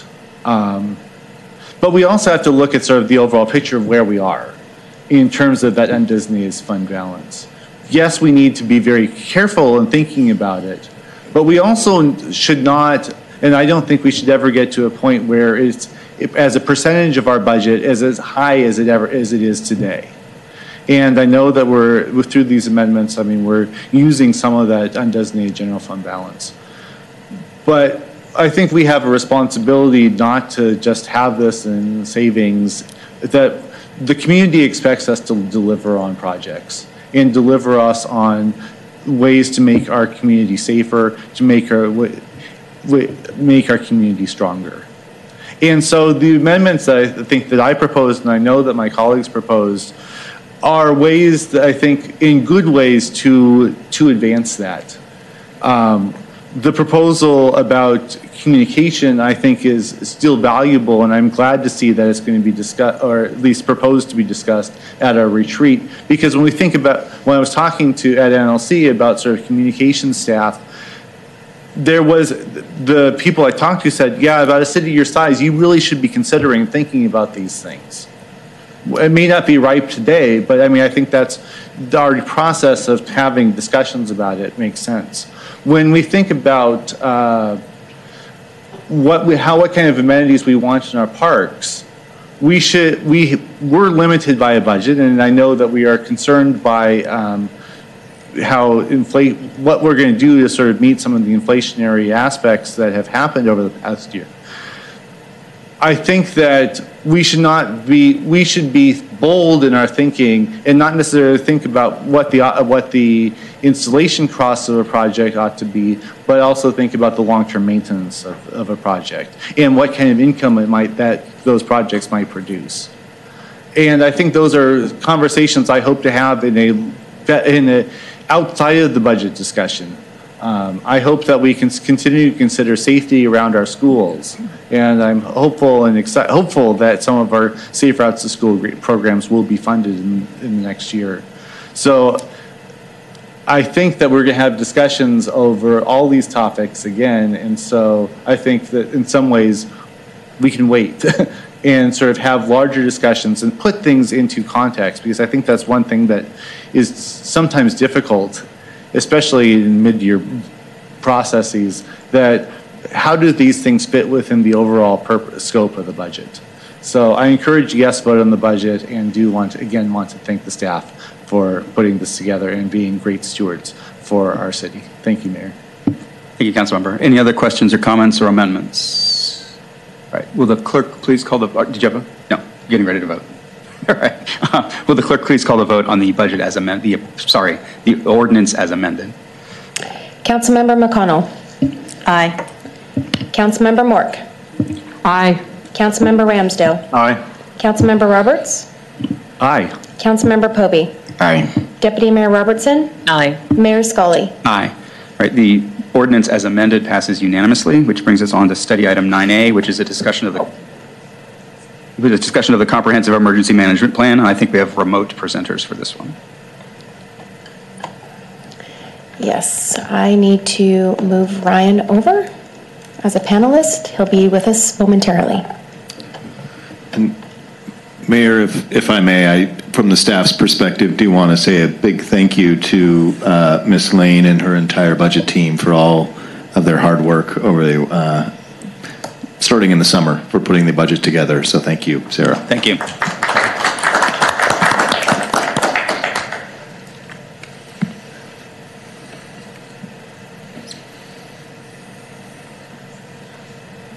All right. Give me one moment. All right. Can everyone see the screen? Yes. Okay, thank you so much. My name is Ryan Zavala. I am the Emergency Management Coordinator for the City of Shoreline. So thank you so much for having me today, talking about the Comprehensive Emergency Management Plan. Some background on the plan is that the CEMP establishes the overall framework for integration of the emergency services that happen within the City of Shoreline. This plan is required by state and federal law. State requires it in the RCW as well as the WAC. It is also required by the federal government for cities to be eligible for federal emergency management funding in the response to a disaster scenario. Current status of the CEMP. So the previous plan was approved in 2015. The CEMP is normally due every 5 years. Ours was set to renew in 2020. But due to COVID, we did have an extension for Washington cities to 2021.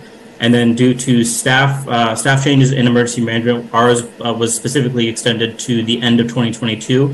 So that being said, our CEMP is due to the State Emergency Management Division by December 31st of this year.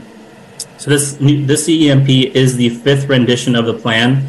So we can go over what the CEMP is and then go over the main updates we made to the plan. Comprehensive Emergency Management Plan is two parts. So it's the basic plan, and then so the basic plan is the guidance to overall emergency management activities within the city. So that's basically talking about how the city would go about emergency management. And then the second plan, the second part of the plan is those 16 emergency support functions. So that's where we kind of get into the somewhat nitty gritty of where certain departments would function in the city during a disaster or an event scenario, where we would have to operate an emergency operations center. And just so people know, the format information included in the CEMP is heavily determined by federal, state, and King County guidance. So that is the basics of the CEMP. It is a 30,000-foot level document, so it's not really, when I say nitty-gritty, it's not getting into what certain departments are going to get into doing during an earthquake. It's just, it's an overall overarching concept and guidance. The main updates include the update of the Emergency Operations Center organization chart. This was approved by the leadership team from the city earlier this year. We can go over that a little bit later in this presentation. The other CEMP updates include reflecting the changes in the city organization. There has been significant change to the organization from 2015 to 2022. There's been significant improvement in readability and simplicity of the document. There was a comment earlier this evening talking about how there was a reduction in page length. So it's a little bit more easy for the general public to read and for departments to pick up and use during an emergency scenario. The other updates is that we reference external and internal plans within the CEMP instead of including them within the CEMP. That being, we don't have the actual pages in the document. We reference them. We reference standard operating procedures. We reference other disaster plans instead of including them in the main guidance document. Those are the plans to start getting into more of what is actually going on on the ground. Here are some of the city emergency related plans that the CEMP is kind of hovers over. So we have several different plans that are external plans that we would follow, such as the King County Regional Coordination Framework. We have city-specific plans. As you can see here, we have disaster recovery plans. We have a staff training plan that was approved this year. We have hazard mitigation plans. Just to kind of give you more of a background on what the CEMP could cover. The next slide is a little bit busy, but don't look at the next slide as these are all the plans that the city currently has. It's all the plans that could be, and that's why the CEMP is so important as a 30,000-foot level document and not a a word for word what the city is going to do during an emergency. So at the top, you'll see the Comprehensive Emergency Management Plan, and underneath there is a variety of different plans, job aids, standard operating procedures that go that are used in an emergency scenario. Today, we're just getting the discussion for the Comprehensive Emergency Management Plan portion. We can move on to the EOC organization chart on the next slide. Again, this was approved earlier this year. I wanted to point out that the emergency management activities are guided by the city manager or their appointee during an emergency scenario. That's why they're on top of the organization chart. We do have several different approaches we can have in the org chart. The main purpose of this organization chart is a template for emergencies. You can either use the entire organization chart during an emergency, or you can use portions of it, which I won't get into that too much because that's I could talk about that all night if I really wanted to. There were some specific questions on emergency communications within the city, so I wrote down some information that I would like everyone to know. We have a variety of redundancies and coordination with outside agencies when it comes to emergency communications, which is ESF2.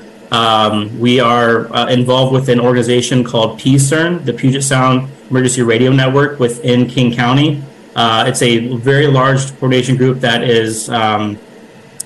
It's in the process of updating our 800 megahertz radios into digital radios. So that's a significant update to jurisdictions, not only agencies not only within the city of Shoreline, but across King County.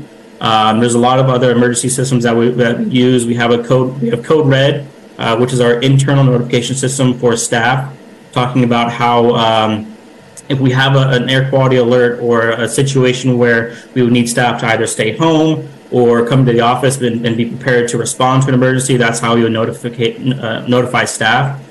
We also have the Shoreline Auxiliary Communication Service, which we had a member for public comment earlier this evening talk about them, and they're invaluable to communications. They're a critical service, in my opinion.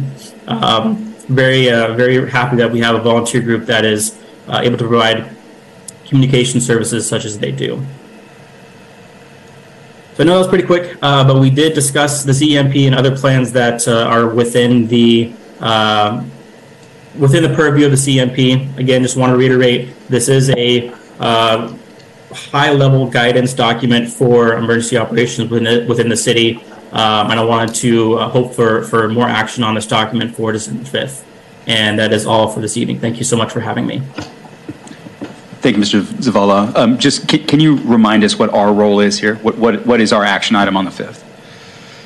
So we would like to have the CEMP put on the consent agenda, so that way we can have that approved from City Council. All right, thank you. Questions or comments from Council? Councilmember Pobee, or Deputy Mayor. Okay. Thank you, Mayor. Thank you so much, Mr. Zavala. I have an invested interest in preparedness due to my daytime line of work. So I'll just really quickly, and it was brought up during public comment as well, this idea that it is the responsibility of residents of Shoreline to educate themselves. Do we have any idea if we believe, like, how well are our citizens prepared? Do they have a sense of even that they have that responsibility, that it is on them, the onus is on them? Are we doing anything to help facilitate that? And then secondary, the 3 days versus 7 weeks, which is like industry standard, is now trying to get people to be prepared for up to 2 weeks to fend for themselves in the event of a major event. So just kind of follow up to those questions, if you don't mind. Yeah, there's coordination at all levels of government trying to ensure that citizens are prepared for scenarios, emergencies, disasters that would come to them. The city has a variety of information on our website that talks about what citizens can do when they go into the emergency management portion of our website. They can see all the plans that the city currently has. It has a lot of documents to specific hazards and what families and citizens can do during those hazards. We also try to make as many appearances as we can at public events, such as Celebrate Shoreline, to provide some education to the public about emergency plans, about what the city is doing in emergency planning, how they can prepare themselves for disasters. And we do try to say as much as we can that they, during a disaster scenario where we have infrastructure going down, roads are closed, and we're trying to open up emergency routes for our emergency vehicles, there may be a time where the city simply can't respond to each individual residence or each individual neighborhood. We need to set up our roads first, our communications, make sure those are continuously working. And we may not see, residents may not see the city come to help, as was said, in 3 days, a week, up to 2 weeks. I do believe there was an update to 2 weeks, so that may have been something that I had overlooked in that document. So I'll look into that guidance, that wording on that portion. Thank you. Just one final plug. Get to know your neighbors.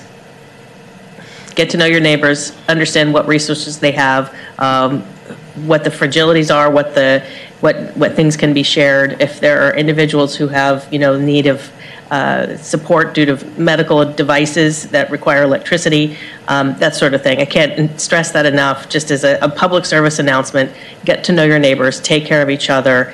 Should something terrible happen, put in that investment now. And that's for just anyone who's out there listening, and it'll return in spades. Thank you. Absolutely. Councilmember Pobee. Thank you, Mayor.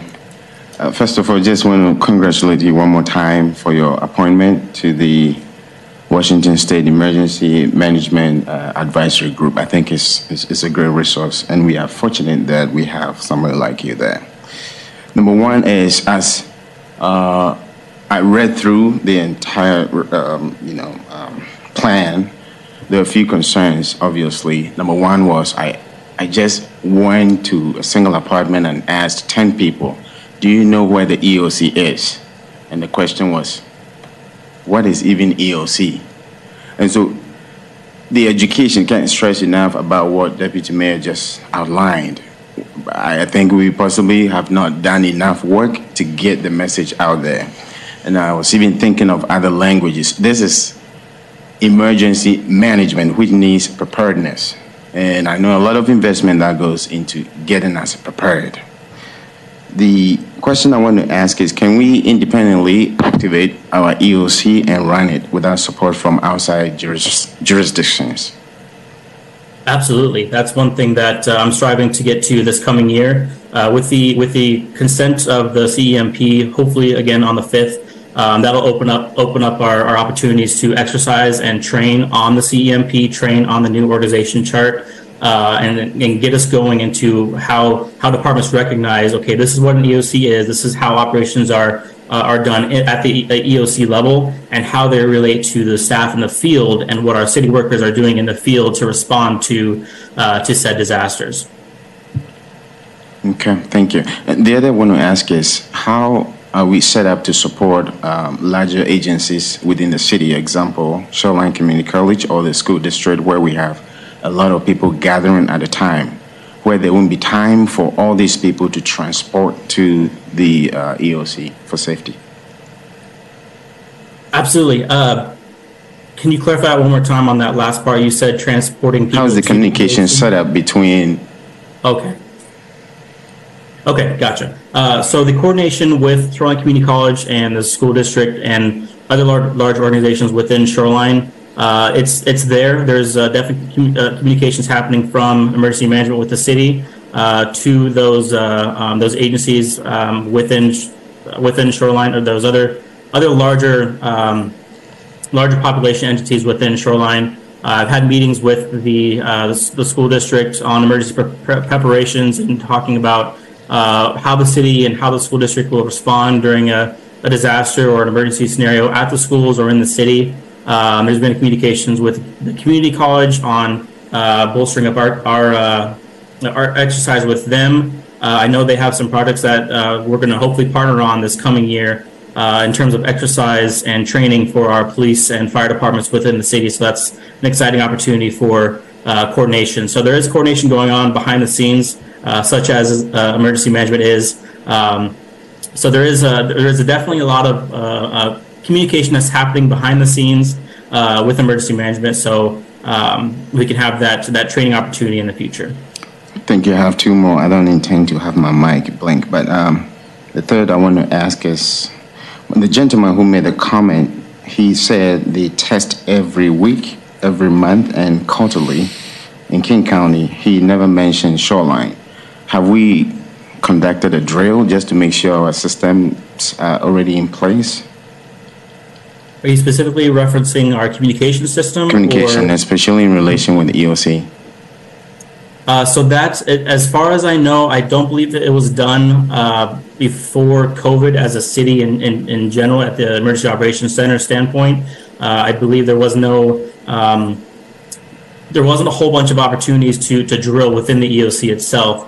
However, with the Shoreline Auxiliary Communication Service, we are working with them monthly to ensure that we have those coordination for critical infrastructure communication systems ready to go for an emergency scenario. There are a lot of redundancies. As was in my presentation, there's a decent amount of redundancies that the city has to fall back on. We're working to make sure that those are something again that we train and exercise on to ensure that those stay active during a disaster.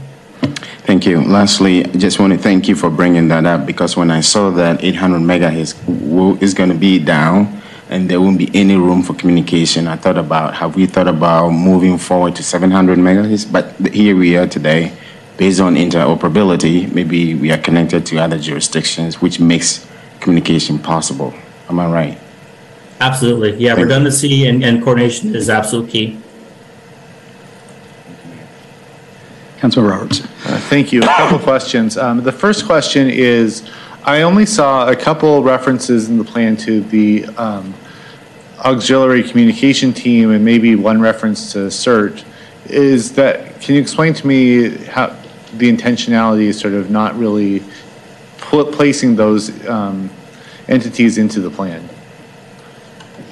So CERT is a, CERT and ACS, they're both volunteer groups within the city. So ACS is their own, they have their own 501c3 company within, within Shoreline. So they are mostly operate independently, but we do coordinate with them on a regular basis. And they do have a spot and a position within our Emergency Operations Center for communications. And the one of the things that, again, I mentioned in my presentation was that there's a lot of changes within the CEMP, and one of those changes was taking standard operating procedures out. So that way it's a little bit easier to read, and those folks who specifically work with those plans in communications or work with those plans in public works, they have those operating procedures with them. When they respond to an EOC or out in the field, they can work with those specifically and not have to read a giant document that has all of the information. They just have a specific information that's that works with just that portion of the emergency. Okay, it makes sense. Just wanted to, if someone were to read it, and they wouldn't really see CERT and ACS in the plan, so. I know there are a few people in the community who read it.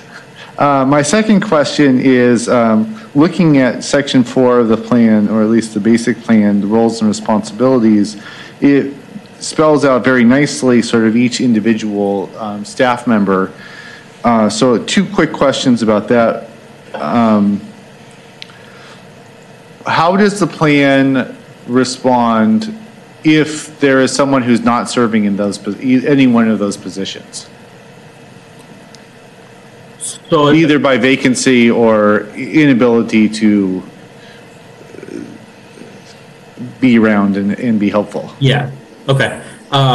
So the idea of the Emergency Operations Center and those roles and responsibilities, the idea is that we make them simple is not the term I want to use, but we make them simple enough so that way people who are in departments can pick up that information and that those roles and responsibilities and start working on that project. So, for example, if we didn't have a public works director and there was a significant damage to our road infrastructure, we would look to other individuals within the public works department who can fill that role, fill that position within the Emergency Operations Center, and then backfill whatever they're doing in the field with intention that they would communicate again from the EOC to the field. There's a lot of different redundancies within the Emergency Operations Center chart that we've given.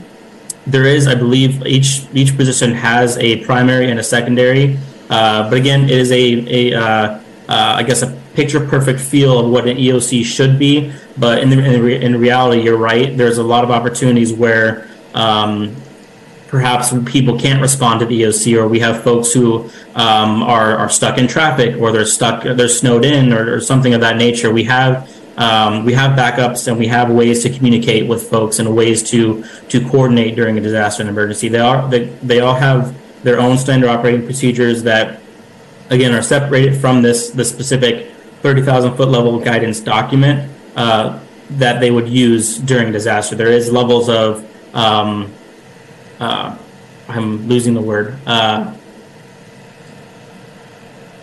We have primary, secondaries, and tertiaries, and there's a whole long list of people who can take up a role essentially during a disaster. Okay, and that's very helpful, and I think it's very clear. It's very good that it's clear what each department or department director does. However, when I look at M, which sort of combines two positions and the two distinct positions in the current org chart, there's the Intergovernmental Program Manager and the Economic Development Manager, both who have seemingly overlapping roles and responsibilities. And I think when we're trying to sort of be clear about who's responsible for what, I don't see that being clear.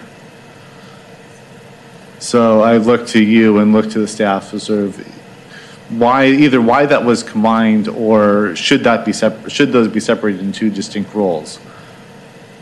So both of those roles show up in the EOC and then also show up differently within the CEMP, the basic plan, is that correct? They're combined into one with the sort of the same roles and same responsibilities. And specifically, it says on number five, M5 on page 15 of the basic plan, that they shall serve as the liaison officer to the EOC, but it doesn't, it's not clarifying who, which one of those individuals actually serves in that position. So that's kind of the beauty of the Emergency Operations Center, is we have the redundancies in place so that way people who have similar roles but maybe not the same responsibilities at a day-to-day level, they can take up those positions within the EOC and work that same position. Does that make sense? Not really, but okay. I don't know how to keep continuing this line of questioning, so I'm interpreting the question as if these two folks show up at the same time and they're both supposed to be doing the same thing, who decides who's doing what? That would be up to the EOC manager, which is the emergency management coordinator. So that'd be my position. Whenever we open up an EOC, and if we have people showing up that are saying, hey, I'm here for this role, and someone says, hey, I'm here for the same role, depending on the disaster, depending on the emergency, there's specific folks who would suit better in that position. So for example, in our supplies category, in our EOC chart, we have admin assistants, and we put admin assistants so that way we can say, well, if we have a disaster where there's a significant amount of mass care, we would need a specific admin assistant who can give us those supplies. We wouldn't necessarily need supplies from someone from a different department if that department has the position who normally does that role. All right. Other questions or comments? No. Any objection to seeing this on consent on the 5th? All right. Mr. Zavala, thank you very much, and thank you for the guided tour through this, and I'm glad we didn't just put it on consent, and then instead we learned quite a bit about it. So thank you. Thank you so much. Brings us to our final study item 9B, which is discussion of resolution number 948, surplus property designation, and I believe Mrs. Junkie is presenting.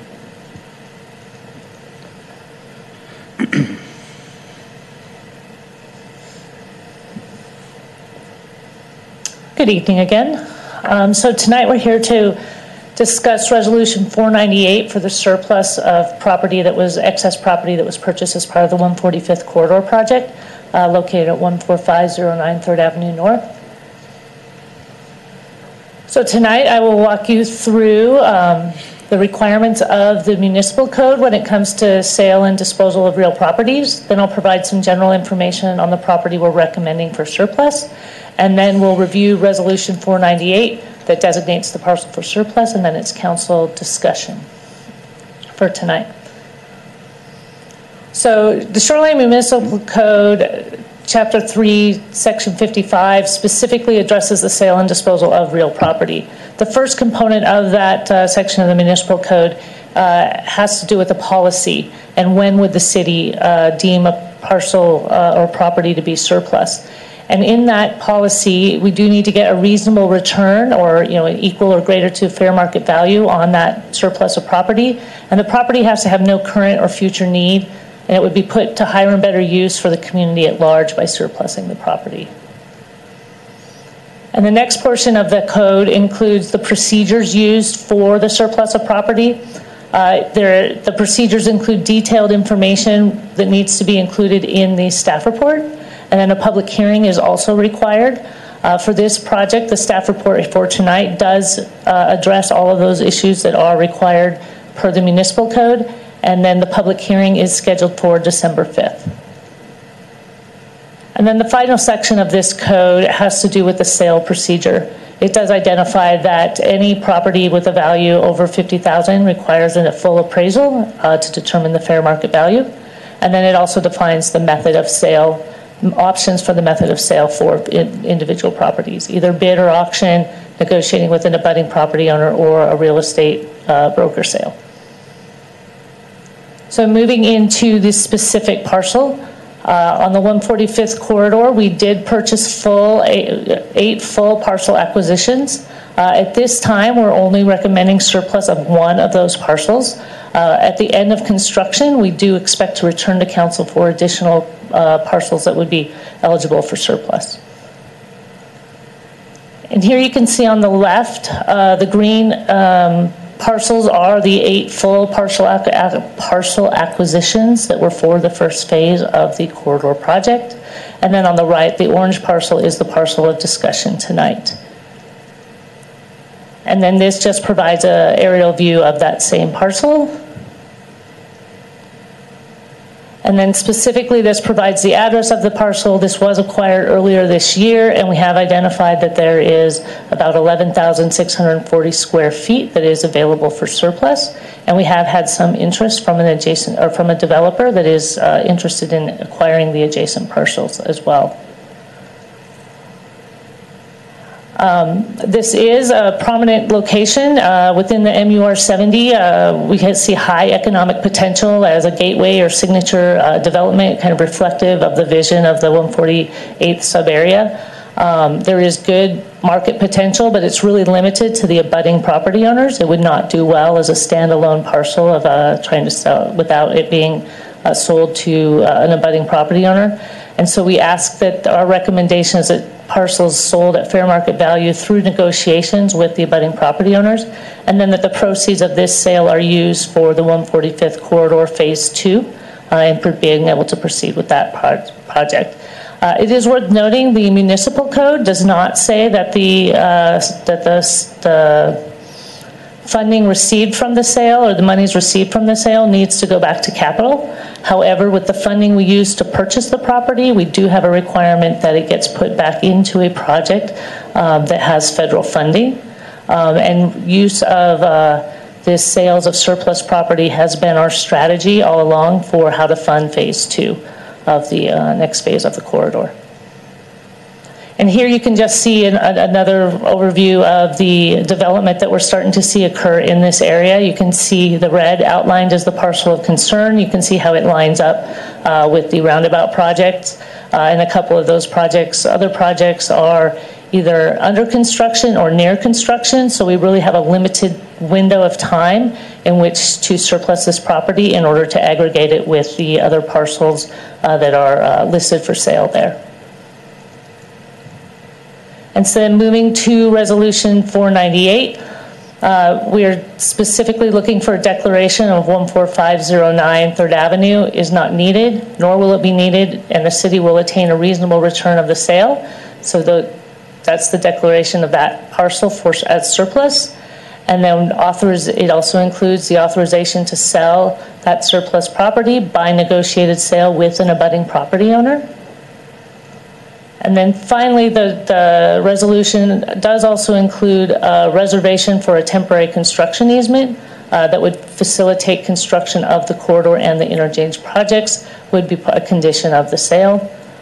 And then we would also be seeking a sale at 100% of the market value as established by an independent appraisal. And so there's no action required tonight. Tonight is for discussion, and then public hearing is scheduled for December 5th, and then final action is scheduled after the public hearing. And with that, I'll be happy to answer any questions. Questions or comments from council? Councilmember Roberts. Deputy Mayor. I just have a question about the current state of that parcel and the structure that is there. I believe this is the site of some unwanted activity in the neighborhood, and so I just wonder if surplusing would, how quickly that could be addressed. Well, separate from the surplusing of the property, we're also in the process of trying to demolish all of the structures that are currently vacant. That is what we think will be the quickest path in order to be able to address some of those issues. And that does, the demolition does not require, surplusing is not required for the demolition to happen. Is that correct? Or they had a line? It could probably be negotiated either way. Yeah. We're proceeding with the with the demolition, and it would just depend on timing with the negotiation and what the adjacent property owner, or what the abutting property owner would want. Thank you. Councilmember Roberts. Thank you. So the idea of surplusing is that there's no future or desired use for this parcel. Has this been considered as a neighborhood or pocket park? Yes, we have had discussions with the Parks Department about use as a pocket park. There is a parcel immediately adjacent to this Jessica, if you could put the slide back up that showed the overview. I think it was the second or the one that had the red, the parcel is the red. It showed the map with the redevelopment. Yep, this one. Yeah, that one will work. You can see that other parcel adjacent to it that's labeled as 164. That will be a stormwater facility, and we can also use that as a pocket park. When we did talk to the Parks Department, there was not, I mean, there's always an interest in having additional park space, but there wasn't any real funding or a vision for the parcel here that we're surplusing to be used as a pocket park. But we will have the triangular parcel adjacent to it that can be used for multi-purpose as both a stormwater facility and as an open space pocket park. Well, I appreciate that. I mean, it's good to see more parkland, but this is a neighborhood in an area where when we're talking about and thinking about preserving trees and environmental benefits, this is a neighborhood and this is a section of the city where nearly every tree has been torn down within like 2 or 3 blocks from the site. This is a good sized site. It is would be a difficult entry into the property from 145th, as that's a relatively tight corner, and I don't even know if we want to have a street there in the future. I would rather not move forward or move fast on this as a surplus property. I would rather have a fuller discussion about the long-term potential of this property and the adjacent parcel, of what can be done there. And in the meantime, these are good trees. I'm not ready to move forward on this as fast as the staff is proposing. Thank you, Mayor. Councilmember McConnell. Thank you, Mayor. The appraisal that you got shared with us at 145 per square foot, was that based on the adjacent sales there or somewhere else? Because with MUR 70 that value can change significantly, and I see it was a March 2020, so I know it's recent, because it seems a little on the low end. But again, you can share whether that was the adjacent sales. Thank you. So at the time that parcel would have done the appraisal back last March, it would have been based upon other comps that were not necessarily the sales of these immediate parcels, because we hadn't had recent sales. That was before some of the consolidations for the Shea development and the consolidations for the Evergreen. If we were to reappraise it today, we may see the dollar value go up. But with today's market, we may also start to see the dollar value of property go down. It's just uncertain. I agree with you on both. However, with the considering that we are going to sell it to abutting owners, there's only really two large owners, and if they need it, it would be of value to them, similar to what they bought the rest of their units. One looks like it's already in process. The other one is still probably not as far along, so I would think they'd be more likely candidate to consider whether they want to make their complex larger. Well, from an abutting property owner perspective, there's the property that's already under construction, Evergreen, and this property would not be of value to them because they're already under construction, they're already designed.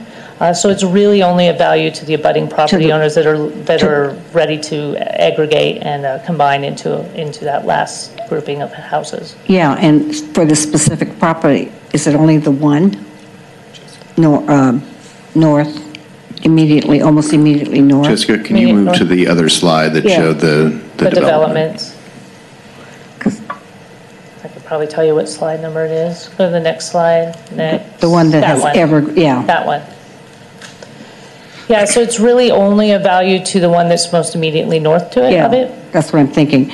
So in all fairness to us considering keeping it, I think it's an expensive piece of property to keep for a pocket park when we could probably get other single family zoning or even MUR 35 and or 45 lots that might turn over, and we should probably keep an eye on all of it, all of those. But MER 70 is pretty expensive for us to hold on to it for possible park. So, and that's more my kind of sharing my discussion with Councilmember Roberts, that I don't need to hold it. To you know, I'm ready to surplus it. Thank you. Other questions or comments, Councilmember? Thank you, Mayor. I really appreciate Councilmember Roberts' comments. I think, especially since this is in an area of increased density, and where there's increased density, there really, I mean, public open space comes at a premium, and there's an opportunity to provide a public open space to an area of the city that really will benefit greatly by having public open space. We know that kind of the standard is 1 acre per 100 residents. I mean, American Planning Association, that's their standard. And we certainly have more than 100 residents in that area, and we're not coming close to providing that kind of what's the recommended public open space for that population around there. So I would concur with Councilmember Roberts' request to hold off on selling this, and kind of looking at that lot as well as the adjacent triangular lot as a potential neighborhood park. Thank you. Councilmember Mork. So I'm confused. There's only then one possible abutting owner that might be interested in it. Why? I'm not clear on why it's urgent to sell it right now. Then, under that circumstances, that it's only one person, and you've stipulated how to figure out the cost, but it seems like it's always with one person. They're going to pay, if they want it, they're going to pay what you want. The urgency has more to do with timing of when those parcels will aggregate and develop. If those parcels aggregate, somebody purchases all of those parcels that are listed for sale, and they move forward with a building proposal and they do a design. Once they've moved in that direction and they've started to design their building, then that they've moved on past that abutting property. So it's only the urgency is more that there is a developer interested in this parcel and in this aggregation, and that if we're not available to surplus it in their timing, it may be a lost opportunity forever. So. But the developer hasn't said, we bought it, we're moving, we're going to design. Correct. It's still speculation. So would it be possible to notify that director or that potential owner that if they were interested to contact the city? Is that a possible thing to do? And yeah, we've actually already had 2 meetings with the potential developer there. And so yeah, we're in contact with them. I don't recall what their latest timing is for aggregation. I do know that if I was to wear my the economic development director's or manager's hat, he would say this is, it really increases the value of that parcel, of that what's listed for sale, if it's also then connected and has visibility to 145th and has a larger footprint in which to develop on. I'm just trying to understand the relative urgency. If you would know that, yes, he has got the other properties purchased and is ready to move on, could we not do this then? I guess it depends on how you want to define urgency in some respects. If they move on in the next month or the next 3 to 6 months, we brought this as a timing because we were ready for it and to show that the developer that we were ready to move forward on surplus. It's hard to know if our window of opportunity is 1 month or 3 months or 6 months. It's hard to know what that level of urgency is. Ms. King had a comment. I just want to clarify that in order for the property to be sold, it has to be surplused first. And so that is the reason that the council is considering the surplus of the property. So the developer can't come and offer to buy it because it's not surplused. I just wanted to make sure that I clarified that. Thank you. I just assumed that it must be reasonably easy to get something that's relatively straightforward on the calendar. And I assumed that, again, not understanding how it works, that if the developer showed some interest, that we could surplus it at that time relatively quickly. Correct me if I'm wrong, but has the developer not indicated any interest? Yes, the developer has indicated interest, which is what actually initiated us to say we needed to surplus this sooner rather than later. I think the issue is if the council's not interested in surplusing it, then let's not waste staff or the developer's time. Councilmember Pobee. Yeah, I had, but you just said what I was going to say for some reason. Yeah, I was saying that it sounds as if we are doing it because someone has shown interest. I think it should be the opposite. This is what we want to do before anybody shows interest. I understand that, but it has been part of our financial strategy for the 145th quarter was to be able to use some sales from surplus property in order to fund the next phase. So it's also part of our financial strategy as well. All right, I have a question, and then we'll go to the second round. So are we able to convert this to parkland using the funds we've already expended to acquire it, or do we need to basically purchase it from ourselves because of any of the grant money we've received or anything else like that? As long as it stays city property, it can be used. Okay. Are we able to donate it like we did property on Aurora for affordable housing development, or would we need to reimburse somebody if we did that? I don't know if I can answer that. I don't know, Margaret, if you know the specifics on that. It depends on, as the mayor pointed out, if certain funds were used that limit its use. We've had that happen before. So it depends on the funding. As I believe, was federal funding used for? We used Connecting Washington, so it was state funding. Okay, state funding. But so the project's federalized as well, so we still have to follow federal requirements. Correct. And it's my understanding, as Ms. Junkie pointed out, that in acquiring some of these properties for staging and construction, it was anticipated that we were purchasing some of the property, but we would not then need to use all of it long term. So that's a good question. We could take a different look at other uses for this property. That was not really considered at the time that it was purchased. All right, let me make a comment, and then we'll go to the second round. I appreciate all that, and I understand the desire to keep the funding strategy. This is possibly, looking at the zoomed out thing, this is possibly the least optimal property for a park or for affordable housing, just because it's right on 145th. And I'm mindful of the parcel we still own that's at 185th and Aurora, which is that sort of patch of weeds. And we have opted on numerous occasions over the years not to develop that as a park because nobody knows what to do with it.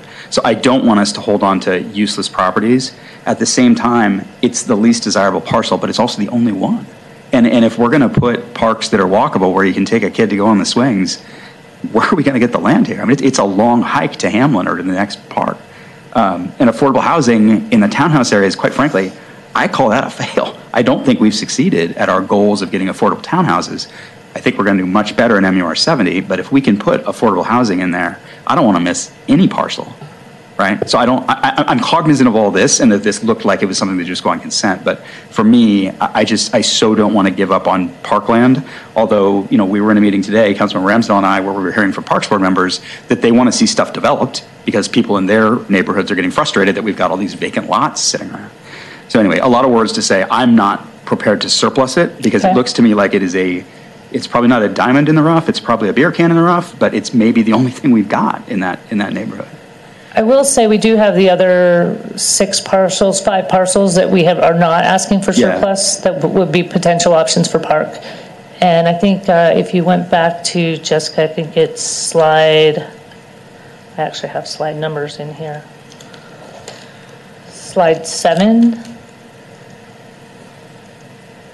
That one, you can see those other green parcels, with the exception of the triangular parcel, because that will be a stormwater facility. So you do have other chances at a later date for some additional parkland. Right, and I guess that one that's at Corliss is bigger. That one at Corliss, that's 3 parcels. Deputy Mayor, you'll come up. Yeah, just what you just said is very interesting to me. The fact that this same exact conversation could be happening with some of these other parcels down the road.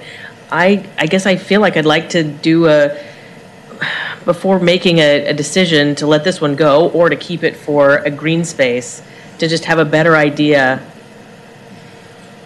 what I mean, and again, to have a more intentional vision of what could be happening along that entire corridor, rather than making just like piecemeal little onesie twosie decisions as we go.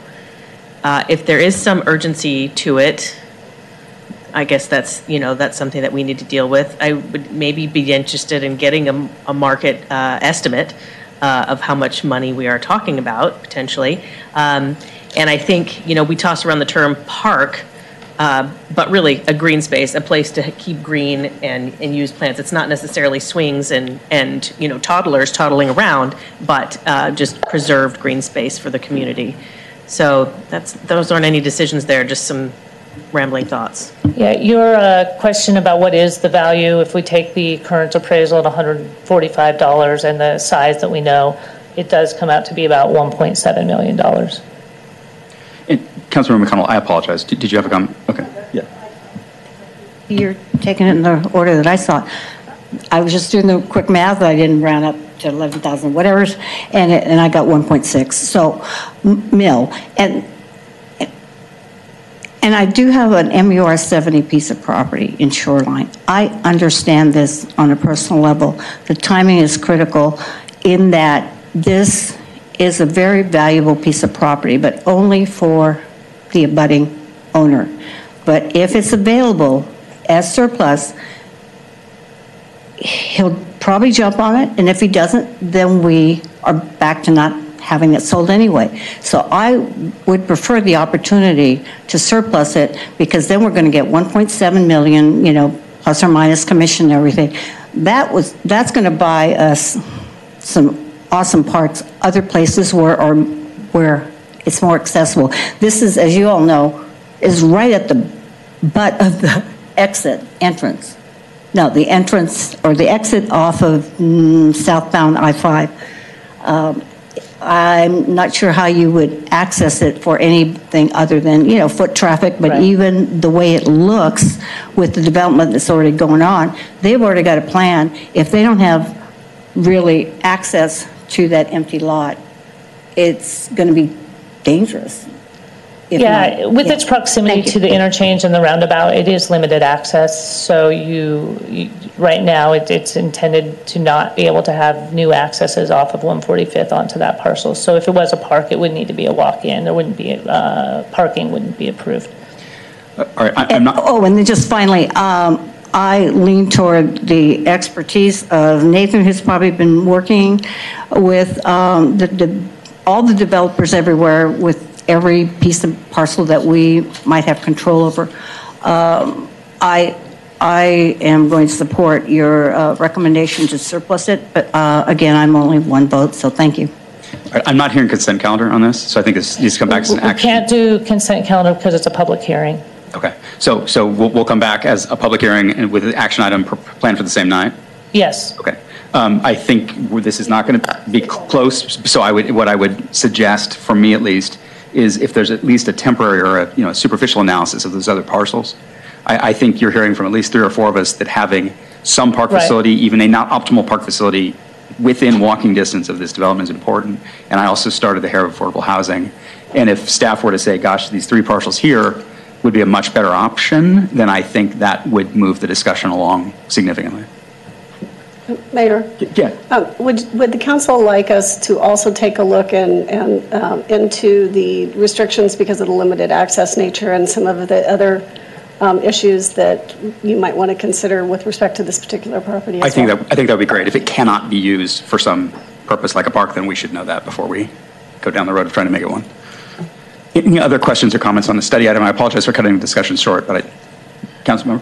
One question, as we're doing this analysis, it's noted that 3rd Avenue there is a private road, so it'd be interesting to know who has access to that road and whether, because I know there's multiple parcels that currently access. Currently there's 4 parcels that access off of that private drive. Right. The expectation is, as it redevelops, that the access will not be off of 145th. They'll need to take access off of 147. Regardless of whether something is built, whether when something's redeveloped, that's even if this parcel is surplus and sold to an adjacent developer. Correct. Okay, so Okay. Thank you. Any other questions? Councilmember Mork. Just a quick understanding, the monies from this goes back to the project, so it won't be available for another park or something else, right? Our recommendation, yes. Well, one, we need to look at the limitations of the funding to see what there is a requirement that if you purchased with transportation dollars, it needs to be put back in for transportation dollars. So we need to make sure of those limitations. Those transportation dollars be used somewhere other than 145th or only on this project? It can be used somewhere other than 145th. Thank you. Other questions or comments? All right, thank you, Ms. Junkie, and thank you all for a long night and a long budget process. Enjoy your Thanksgiving break, and we are adjourned.